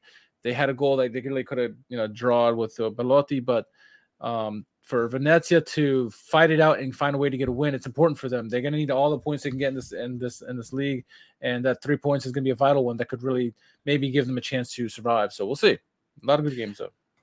Yep. Um, it's uh, I'm looking at the table. We'll talk about that a little bit. I yeah. don't think anyone from 13th on down is safe yet. Um, and I'm talking about Bologna's on 13 in 13th on 28 points. Um, they'll with me that Genoa and Salernitana are both certainly down. I'm not ready to give up on Genoa totally. Okay. I think that if Blessin, I mean, he's starting to get, I mean, it draws and fine, but they recruited a handful of players. There's a decent amount of quality there. Um, I think ultimately, I think it doesn't look good for them um, just because the points aren't there. They've only won one game all season. Um, but this is slowly starting to get a little bit better here. Okay. Um, let's look at Genoa's next few games. They travel to Venezia. They got to win that. Okay. They host Inter. Uh, probably going to be an issue. They host Empoli. They got to try to find a way to win that. As much as, as, as decent as Empoli has been, okay, uh, they got to figure out how to do it. But then, yeah, it gets kind of dicey. At Atalanta, um, hosting Torino at Verona, hosting Lazio at Milan. That's a stretch that's going to be a problem. But then they host Cagliari, they're at Samp. Yeah, I, they've got some hitters coming up here, which is going to make it really. The, the Venezia game is going to be important because if they want to get off on this run on a good foot, they're going to have to beat Venezia. Oh, they um, have to win that game. If they don't win that game with the teams that I just ran off, they're done. That's yeah. going to be really hard for them. Yeah. So, um, so we'll see. Um, I'm not totally ready to give up on them yet, but they have to win um, that game at Venezia on Sunday. That is a huge game for them. Yeah. So, um, it's plain and simple. Um, I mean, Bologna's in free fall. They keep losing. You know, I don't think Spezia is safe by any stretch. Udinese I think we'll have enough talent to figure this out. Even with the Giampaolo appointment, Sampdoria is still losing games. Uh, yeah, they can be yeah. forgiven. They went to Milan, um, you know, and lost. Yeah. Cagliari is starting to string together some results. There's some hope for them. They're out of the drop right now. Um, yeah. Venezia got a huge win here at Torino. So there's in every one of these teams except Salernitana, there's qualities in all of them that suggest that they're good enough to stay up, but there's also enough flaws in all of them that suggest that they are a prime candidate to go down. So I'll, I'll I think anybody in the top 12 currently right now is safe. Um, although if there's anyone in the top 12 that you can probably look at that if they could have a total collapse, it's Empoli. Um, they've got 31 points. It's not going to take a lot more for them from a point standpoint to uh, I think nine points maybe. Will yeah, for them. Yeah, I seven points, nine points, something in there. Yeah. Um, you know, if they can get if they can pick that up over the course of the rest of the season, then yeah, they'll stay up. Um, so, but they'd be the only team out of the top twelve that I'd look at. Um, but I think 13th on down is all not safe right now And um, anytime these teams are play each other going down, anything from 13 through 20, when they play each other, it's going to be a big game. We got Empoli Sampdoria next week as well, which is another big game. They're both teams that we were talking about could fall into the zone. So a lot of it's going to get it's getting really interesting here at the end of the game, which is, you know, we talked about how competitive this league is, maybe one of the best championships we've seen in a while, and we see that the bottom fight for the last, you know, relegation yeah. spot is going to be tight. And so I, you're looking at almost so you got like 10 teams or seven teams fighting for that, right? You got a bunch of teams fighting for the European spots right now, you know, for the Europa League. Um, you still got Fiorentina who's in the mix. You got Lazio, Roma. You got all these teams. Uh, uh, Hellas Verona is still in the mix. I guess we're only three points back of Fiorentina, and then the top four is, is tight. So this is a it's a fun season, very competitive. Yep. We talked about kind of Bologna's plight. They've got these next three games are get right games. They host Spezia next Monday. Then they travel to Salernitana. Then they host Torino. I mean, if they, you know, they've got to get six for sure. Seven, I mean, nine would be awesome. Nine would be ideal, but six for sure. Seven would be great. But I like it. I like it. I like that there's so many teams here that are not safe and that they're all going to have to fight for points. It's going to make it compelling down the stretch. So that's the biggest takeaway that I had from all of this. Um, you know the the struggle at the bottom uh, you know makes it compelling milan back at the top of the table uh, you know i think we're going to have a carousel here of i don't think anyone's getting first place and getting there to stay until we're into the 32nd or 33rd or 34th week when somebody might be able to get some separation and i argue that milan and napoli might be the best candidates to do so um, I yeah. think there's a fall off with Inter that's coming. Uh, I just just because they haven't had it yet. I mean, yeah, you this, can't go. Is, see what Inter can do because yeah, it's a stretch. I, I agree with you from earlier. You said that they're they're maybe getting to the rough patch now, and I agree. You had the Derby, you had Napoli, you had the, you had a tough match against Roma in the Coppa Italia. Yep. Now you got Liverpool. In couple, you know, I think Juventus is on the horizon. I think, or maybe not Juventus. There's another good couple good teams, maybe Atalanta on the horizon. But uh, yeah, it's we'll see what they're made of. Inzaghi has done some really interesting things as a manager throughout the course of his career. This will be a this will be another one of those challenges for him, and let's see if he can come through. So, I mean, goal of the week was Malinovskyi. We don't have to do that. Yep. yep. All right. So Easily. let's move on. Quick little thing here on Europe, Richard, and then we'll get onto the Who Won Calcio Twitter. Inter hosting Liverpool on Wednesday. Mm-hmm. Um, Barella suspended. Yeah. Um, the lineups tomorrow, uh, if you believe them, and this is just kind of going off of, uh, I'm using SofaScore as a reference here. Um, the lineup, net, you know, Vidal will probably step in for Barella. Um, but it's Handanovic, Skriniar, De Bastone, and then Dumfries, Vidal, Brozovic, Calhanoglu, Perisic, Dzeko, and Lautaro Martinez. Are, are you good with that? I am. Yeah, I, I, you know, the way Lautaro's been playing lately, I may want to give Alexi, who's had Alexis, who's had more big game um, experience than Lautaro does, uh, just to get a start in this and let Lautaro come off the bench. But I'm okay otherwise with this lineup. I, I hope they play Dumfries from the start, and that Inzaghi doesn't get too conservative and and and start Darmian. Yeah. yeah. Um. Yeah. I, the Lautaro situation almost makes me feel like it's just like I think Inzaghi's man managing him in a sense of if I start having him come in off the bench, what's that going to do to his confidence? You know, yeah. You know, I think I want to keep jamming him in there until he scores. He's eventually going to figure it out. He's got the talent, he's got the ability, and I think that's the approach that the Inzaghi. It's been Inzaghi's one taking. goal in nine games, right? It's been a while for for Lautaro. True, True. And Alexis is playing. Alexis had some big goals recently. He even for for uh was it Chile, right? He had some, a nice goal. Um, so he's he's he's uh he's not a bad option to have. But yeah, you need to get your striker, one of your strikers, to get out of his funk and get get into goals. Once he gets, he's a streaky player. He's he misses a lot and then he goes and scores a lot. So if you can get him back scoring, especially against Liverpool, why not? Right. Here are the things that I'm okay, and then let's look at, at Liverpool. Alisson uh, Alexander Arnold, Matip, Van Dijk, Robertson, no surprises. Midfield, uh, Jordan Henderson, Fabinho, Thiago, no surprises there. And then Mane, Firmino, Salah. if there's something here that Inter might have going for them, Mane just coming back from African Cup of Nations, Salah just coming back from African Cup of Nations, and now regrouping and having to come back to their club and getting back into gear together there. Um, I think they were, I you know, the, the the win against Burnley at the weekend was kind of a all right, we're at Burnley. Everybody hates going here. Let's get three points and then focus on Champions League. And I think that's the way they played. I think they'll Where's the turn match another. at? Where's the match What's at? it? What's that? Where's the match? Liverpool. Uh, the first leg. Yeah. San Siro. Okay. So they go from Turf Moor, Turf Moor to now having to go to the San Siro. So uh, there's a little extra travel. I mean, we're reaching for things. This is a tremendous team. Um, and, uh, but here's where I think the advantages are.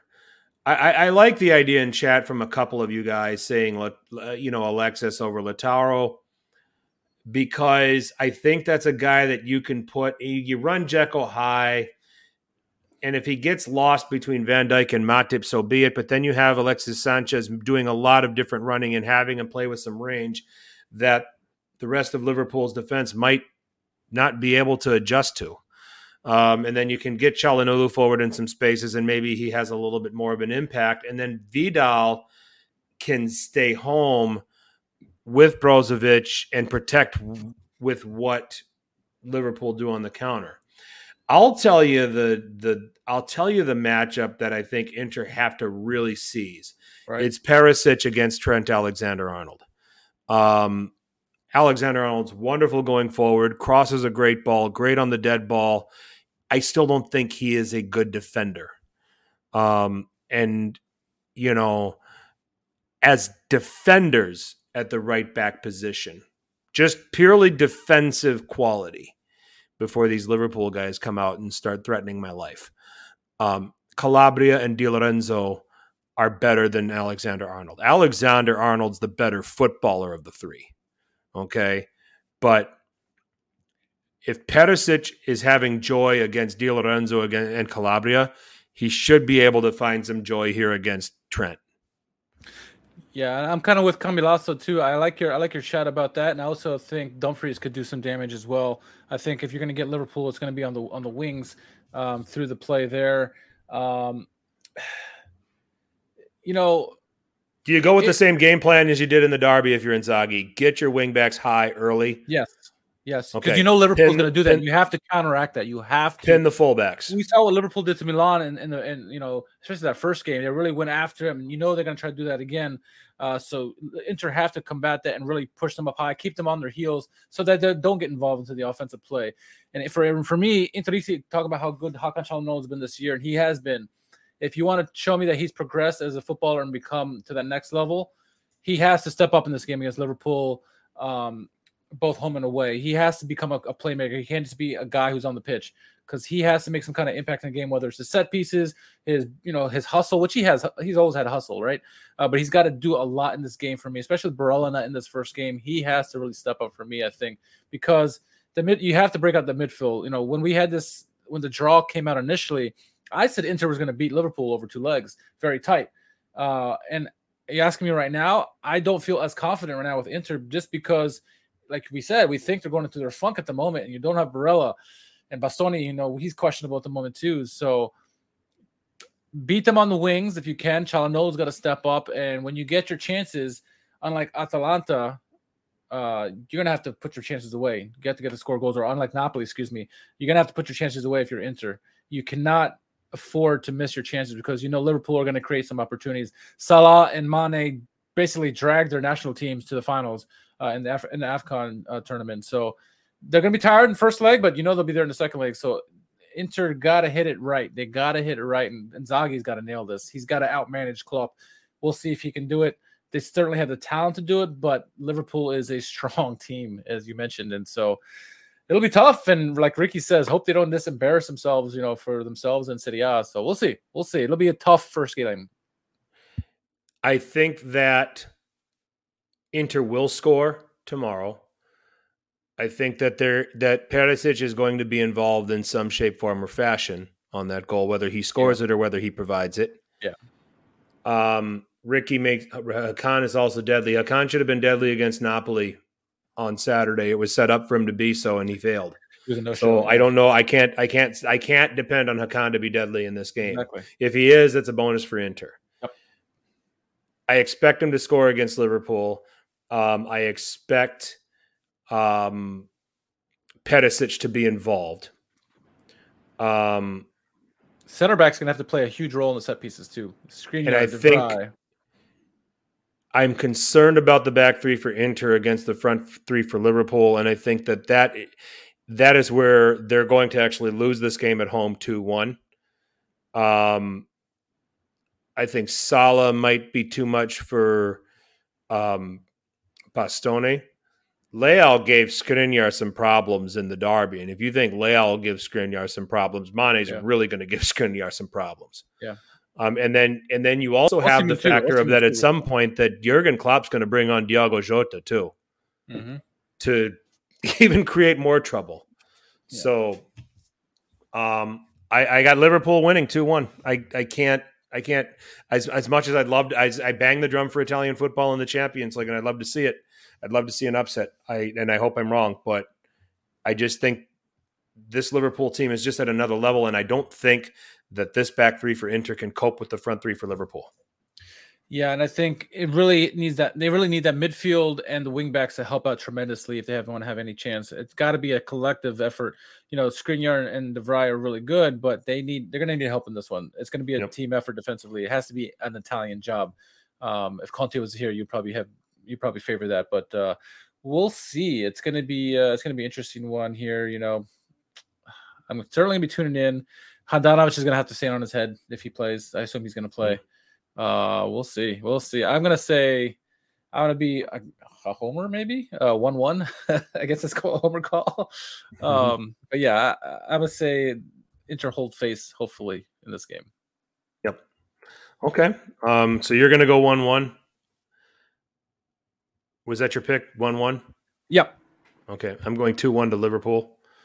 Um, you know, and then it's the, the away goals rule doesn't apply anymore. That's that's another thing we need Thank to. goodness. Thank goodness. Yeah, we need to make sure that we consider. Um, Lazio traveled to Porto on Thursday. Any thoughts? Just you let's re- real quick on that. I mean, and then Atalanta hosting Olympiacos. I, I I question how invested Atalanta is going to be if they're Yeah. trying to grab a top four finish, or if you you know, and then same thing with Lazio going to Porto. I, you know, Porto's Porto good, don't man. have Sergio Oliveira anymore. He's with True. Roma. True.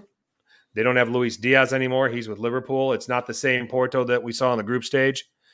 Um, but I, um, I'm going to go for Porto to beat Lazio two one, uh, and I'll give Atalanta the benefit of the doubt if it's if they're if they're inve- just assuming they're invested.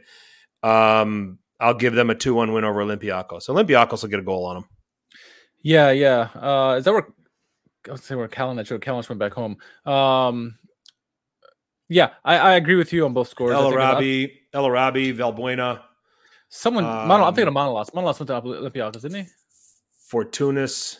No, is it, is it Fortunas or I can't remember. Um, and then yeah, I think that's where Manolas went back to. Yep. Uh, well, if he starts, then uh, Atalanta win. No, I'm kidding. Uh, I think Atalanta can win if they're invested. Like you said, I do agree. I think they have the talent to, to win, and just how invested are they going to be? Uh, Yep. What does Gasperini want? I agree with you. I don't think Lazio can handle Porto. I mean, it'll be close, but I think Porto can be better in this one because I, I don't fully trust Lazio's team just yet with uh um Maurizio Sarri. If it's next year, I'll say Lazio, but right now, I I I'm going to go Porto.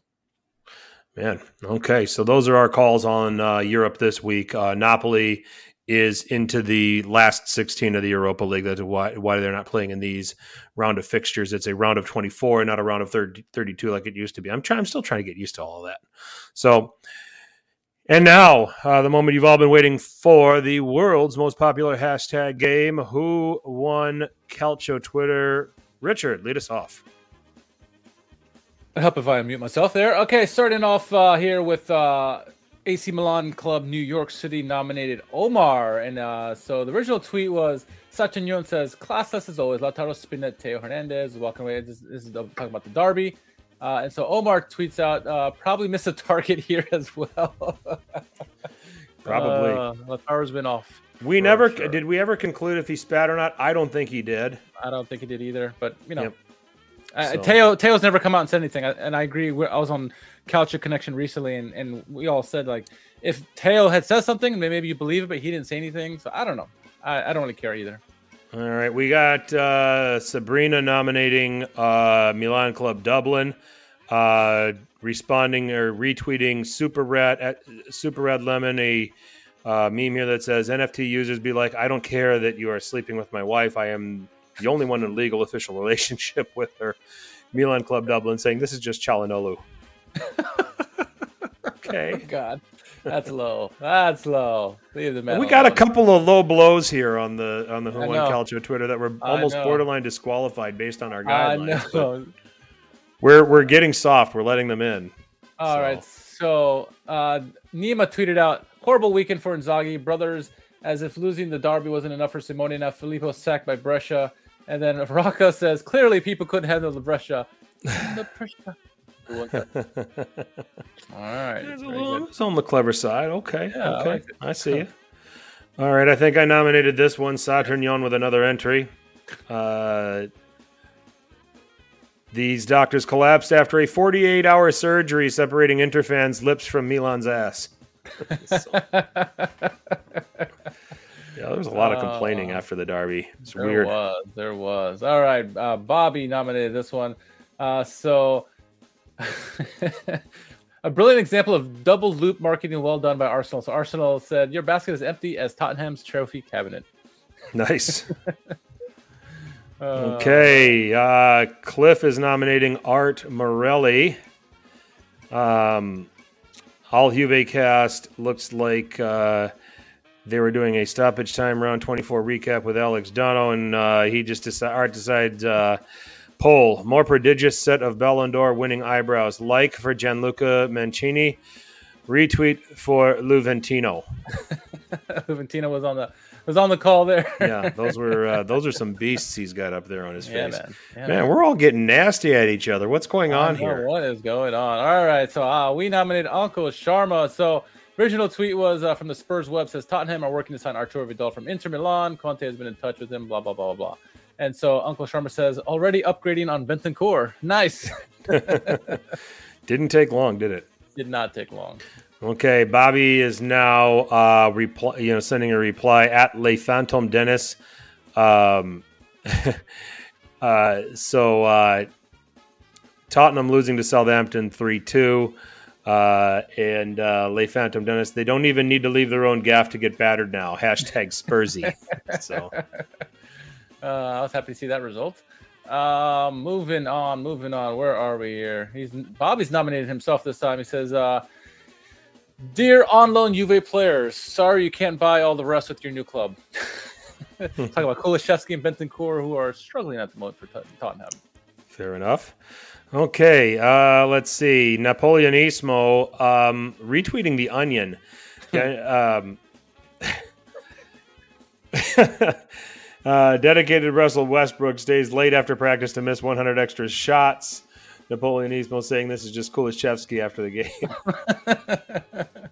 that was good. Clever, clever. All right. Um, Tico Inter lover says, uh, block my hair. Inter and Milan struggle more with Empoli and Genoa than Roma and Lazio. this is true. uh, someone commented, we struggle against only the big clubs. This is true.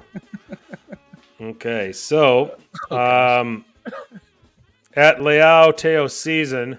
Uh, Replying to Lombardia Max. Okay, so Lo- Sarri's notes found in San Siro dug up by member of Milan coaching staff. Only three words on a single sheet of paper. Pioli's on fire. This was after Milan beat Lazio in the Coppa Italia, and it's Maurizio Sarri drawing pictures of dicks. that's what he was doing. that's what he really was doing. We're we're we're we've go, we're go, we've gone to uh, dick pics and Yeah. insults yep. on Who on Calcio Twitter this week. This is Well- not what we. This is not what we did this for. no, it isn't. It is not. Uh, obviously, the Kurt Zouma gate this week, which we uh, talk about the cats and stuff. But so Nima nominated this one. It says cats are going into gyms now after hearing about Kurt Zouma. cats working out big time. That was at Oh. Monota twenty three. I like that. this one we try not to nominate.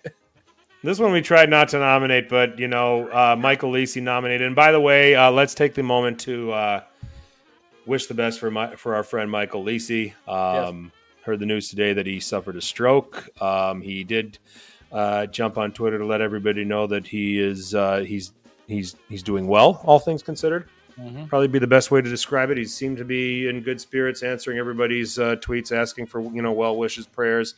Um, we just had him on a couple weeks ago to recap the Derby. Did an excellent job with us. He's our resident referee uh, and uh, loyal follower to City House Sit Down. So I'd be remiss if we did not at least take a minute to recognize Michael. And um, Michael, we're uh, we're thinking about you, and uh, uh, you're always uh, you're in our thoughts. You're in our prayers. Uh, you know for a recovery and, and and getting back to normalcy here. Hundred percent. Hundred percent. Yeah, and then this one, uh, Lisi nominated. This is from uh, from Gillis fifteen underscore. Uh, we try not to nominate this one, but but Gillis did himself, and so uh, anyone check on Jerry Mancini, and uh, he did a GIF of Jerry. This is Leaf Chiro along with the girl.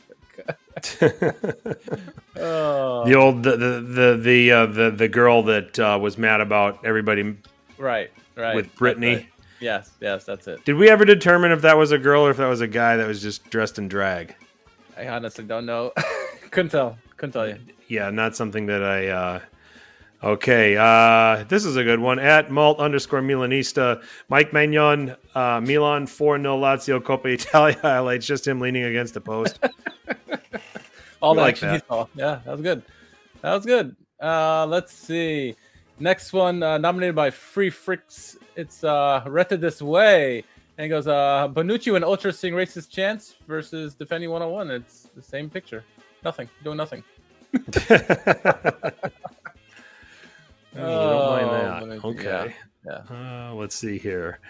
Okay, so uh, another one that Michael recognizing uh, or, or nominating uh, at Gillis fifteen underscore once again. You don't want to miss this post. Um, uh, uh, Franck Kessié with a cigarette in his mouth went out for a smoke, and Sergei Milinkovic Savic was still in my pocket. he does own SMS, it seems like, every time they play against each other. True that. All right. this is a good by Mark G, nominated by Giovinco Milano. It's Sampdoria with their new man, Sebastian Giovanni. Oh, that's good. That's the leader in the clubhouse right now. yeah, I think we got a leader finally after all of the Uh. insults and the disgustingness. Um, all right.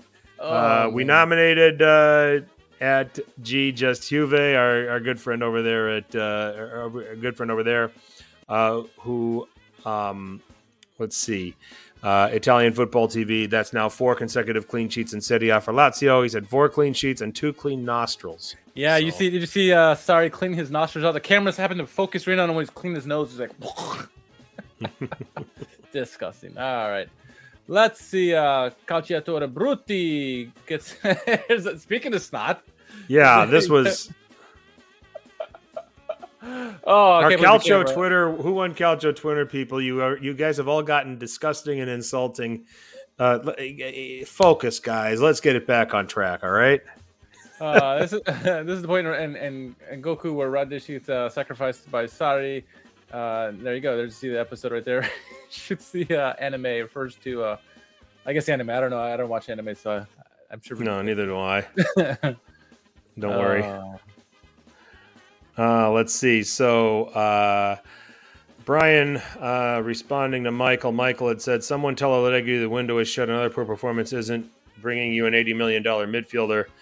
Um, and Brian saying, "I'm old enough to remember two hours ago when I was told this bunch was Scudetto contenders." so, oh, all right, Brian. Let's see. All right. Sergio nominates Perisnich. Perisnich isn't getting a party and says, uh, de Ligt is too underrated, man. Top five goalkeepers in City. after his handball against uh, Boga, yeah, yeah, that, yeah. that got away from it. oh man. Okay. So I nominated this one for Who Won Calcio Twitter at NYC Juventus. Uh, at Debalexa, with this is Joe Burrow walking into the Super Bowl, walking into his dressing room. Uh, interesting outfit. Joe Burrow is Juventino, and uh, at NYC Juventus, Forza Fede. Uh, you know it's true because he lost a final.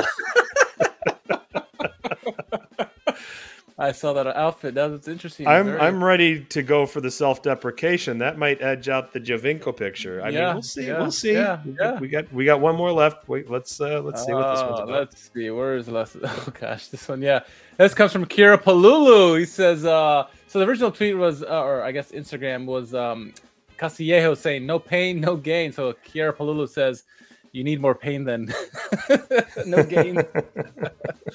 oh man. Oh, Thin as a promise. Oh, there's one more. There's one more. Yeah. Okay. So Deep Alexa with another one. Uh, no way Roma fans can now have their own trophy. so The Lego set. the Lego Bond set.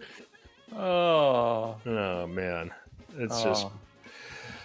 I think we're down to the Joe Burrow pick, Yes. and we're down to the Giovinco pick, Jaco Yeah. Mark, or the at NYC Juventus. Oh, that's good. Uh, where's the uh, where's that? Where's that pin? Come on, there it is. you know, I like self-deprecation. I do. I don't know. It's, I don't know. This Giovinco pick is starting to It's, hit me it's, different. it's hilarious. It's hilarious. Cause you're like, where the hell is he? there he is. I'm going with Jaco Mark. The more I look yeah, at it, yeah, yeah. okay, Well done. Clever. all right. Well, let me uh, retweet this. Oh. Oh, that's good. That's good. While you do that, and I try not to laugh here. Uh, shout out to uh, all those who help us with the fan cams. Well, first, before I get into that, shout out to the Culture Connection guys. Uh, they had me on this past week uh, to talk about the Coppa Italia matches from this past week, and so I got to talk about Milan's training session, versus Lazio. Joking aside, uh, but that was fun. Definitely give those guys a follow. Uh, and then also now plugging the fan cam, the, the all- the people who help us with the fan cams this week uh, for the Atalanta and Juventus game. We had Nick from Atalanta Passion, uh, as well as Cliff Esmoyal to help us with the Juventus side of things. That was great for them. And then also Hmm. Napoli. Uh, who did Napoli play again? Napoli Inter. We had Rafa Biz from uh, the Raf and Raf rant. And then from the Inter side of things, Anthony Privetra uh, from Inter Worldwide. So thank you all for you, gentlemen, and everyone who's helped us so far. If you're interested in contributing to our fan cam reactions after the big games, uh, please reach out to us. Let us know. Our DMs are open. Uh, but yeah, we love having your guys' reaction. We have we're the neutral. We do the neutral reaction most of the time when it's not Milan. Uh, so it's good to hear what everybody, the true fans here, uh, think of their own team. So thank you again for contributions and give them all a follow. Yeah, great stuff, all four of you. I took the time today to watch all your videos, and uh, you brought the goods as you always do. Thank you, Um, Paul. so- thank you, Paul. So very much appreciated, Paul. Thank you. Uh, everybody in the chat, thank you. Um, I I will plug that. Know, we'll be back on here uh, Sunday night at eight thirty Eastern, um, and uh, I will also be a guest on Milan Weekly podcast next Monday night, uh, eight Eastern. Uh, so uh, check me out on that. I think I've made the most guest appearances on that podcast. Or Between the two of us. it'll be my fourth time. Okay. Okay. So it'll be my fourth time. I did. I did. I. I, I will say that I asked. I said. I just. I sent Presidente a message and I said, you know, it, it's kind of been a while since you guys have had me on. What's going on here? So You've been on four times. I've been on once, I think. let's see. Yeah, one phone. Yeah, fourth. This will be my fourth appearance next Monday. Oh, okay. I might have to get on them now. So, yep. well, I've had to like look. the The first time it was like the old Skype thing. Second time they called me on my phone, and then they had you on, and they had you on video, and I was like, "This is bullshit." Yeah. So I had to. I, I demanded they bring me on a third time so I could be on in video. Um, but then and then I hadn't. We, neither of us had been on since, so I just reached out and I said, "Okay, you guys get on this already." We had Steve on. All right, let's let's return the favor. So, um, anyway, He was saving you, by the way. His shirtless Stevie was saving you that one time, which is uh we are forever grateful. Now it's I don't know gonna if- forever I don't know live in Serie viewers- A sit down. Forever gonna live in Serie sit down Yeah. lore. So, yeah, shirtless Stevie. Well, with that, we'll put a bow on this edition of Serie A sit down. Anything else we got to plug? Probably, but I can't think of it at the moment. So uh yeah, as always, you can follow me at r underscore k h a r m a n. I'm everywhere and anywhere. All right, and you can follow me at FTC underscore 21. Serie A Sit Down. We have our own channel on Apple Podcasts and SoundCloud. We're on Spotify, iHeartRadio, Stitcher. Is Stitcher even around anymore? I never even hear of them. Yeah, I guess. Okay, well, well, I'll keep saying them as, until somebody tells me they're not around. Uh, but anywhere there's podcasts, you can find Serie A Sit Down. Uh, you can go to at Serie A Sit Down on Twitter or Instagram for any reaction to what you heard on this podcast, any questions or comments uh, for future podcasts as well. You can also find us on Facebook. Um, so check us out on the social media uh, site. Uh, again, I want to give a shout out to the chat. You guys are lively. You did an amazing job. Some great conversation, some great back and forth with you guys. You all contributed to the podcast, which we, uh, you know, certainly appreciate you. Um, we'll be back on Sunday night, February 20th, 8.30 p.m. Eastern. Uh, maybe a little bit of a review of the Inter-Liverpool game. Certainly next weekend's action. Um, and maybe even taking some look aheads. And as always, Who on Calcio Twitter. So join us for that. Um, Derby until della then- Mole coming up. What's that? Derby della Mole coming up Is that this weekend? Friday. Oh, okay, Friday. Okay, so Juve and Torino on Friday. It's probably to get Juve's game out of the way before their Champions League game at Villarreal. So, all right. Well, that'll do it for Richard. I'm Frank. Make sure you tell your paisans about us. Ciao.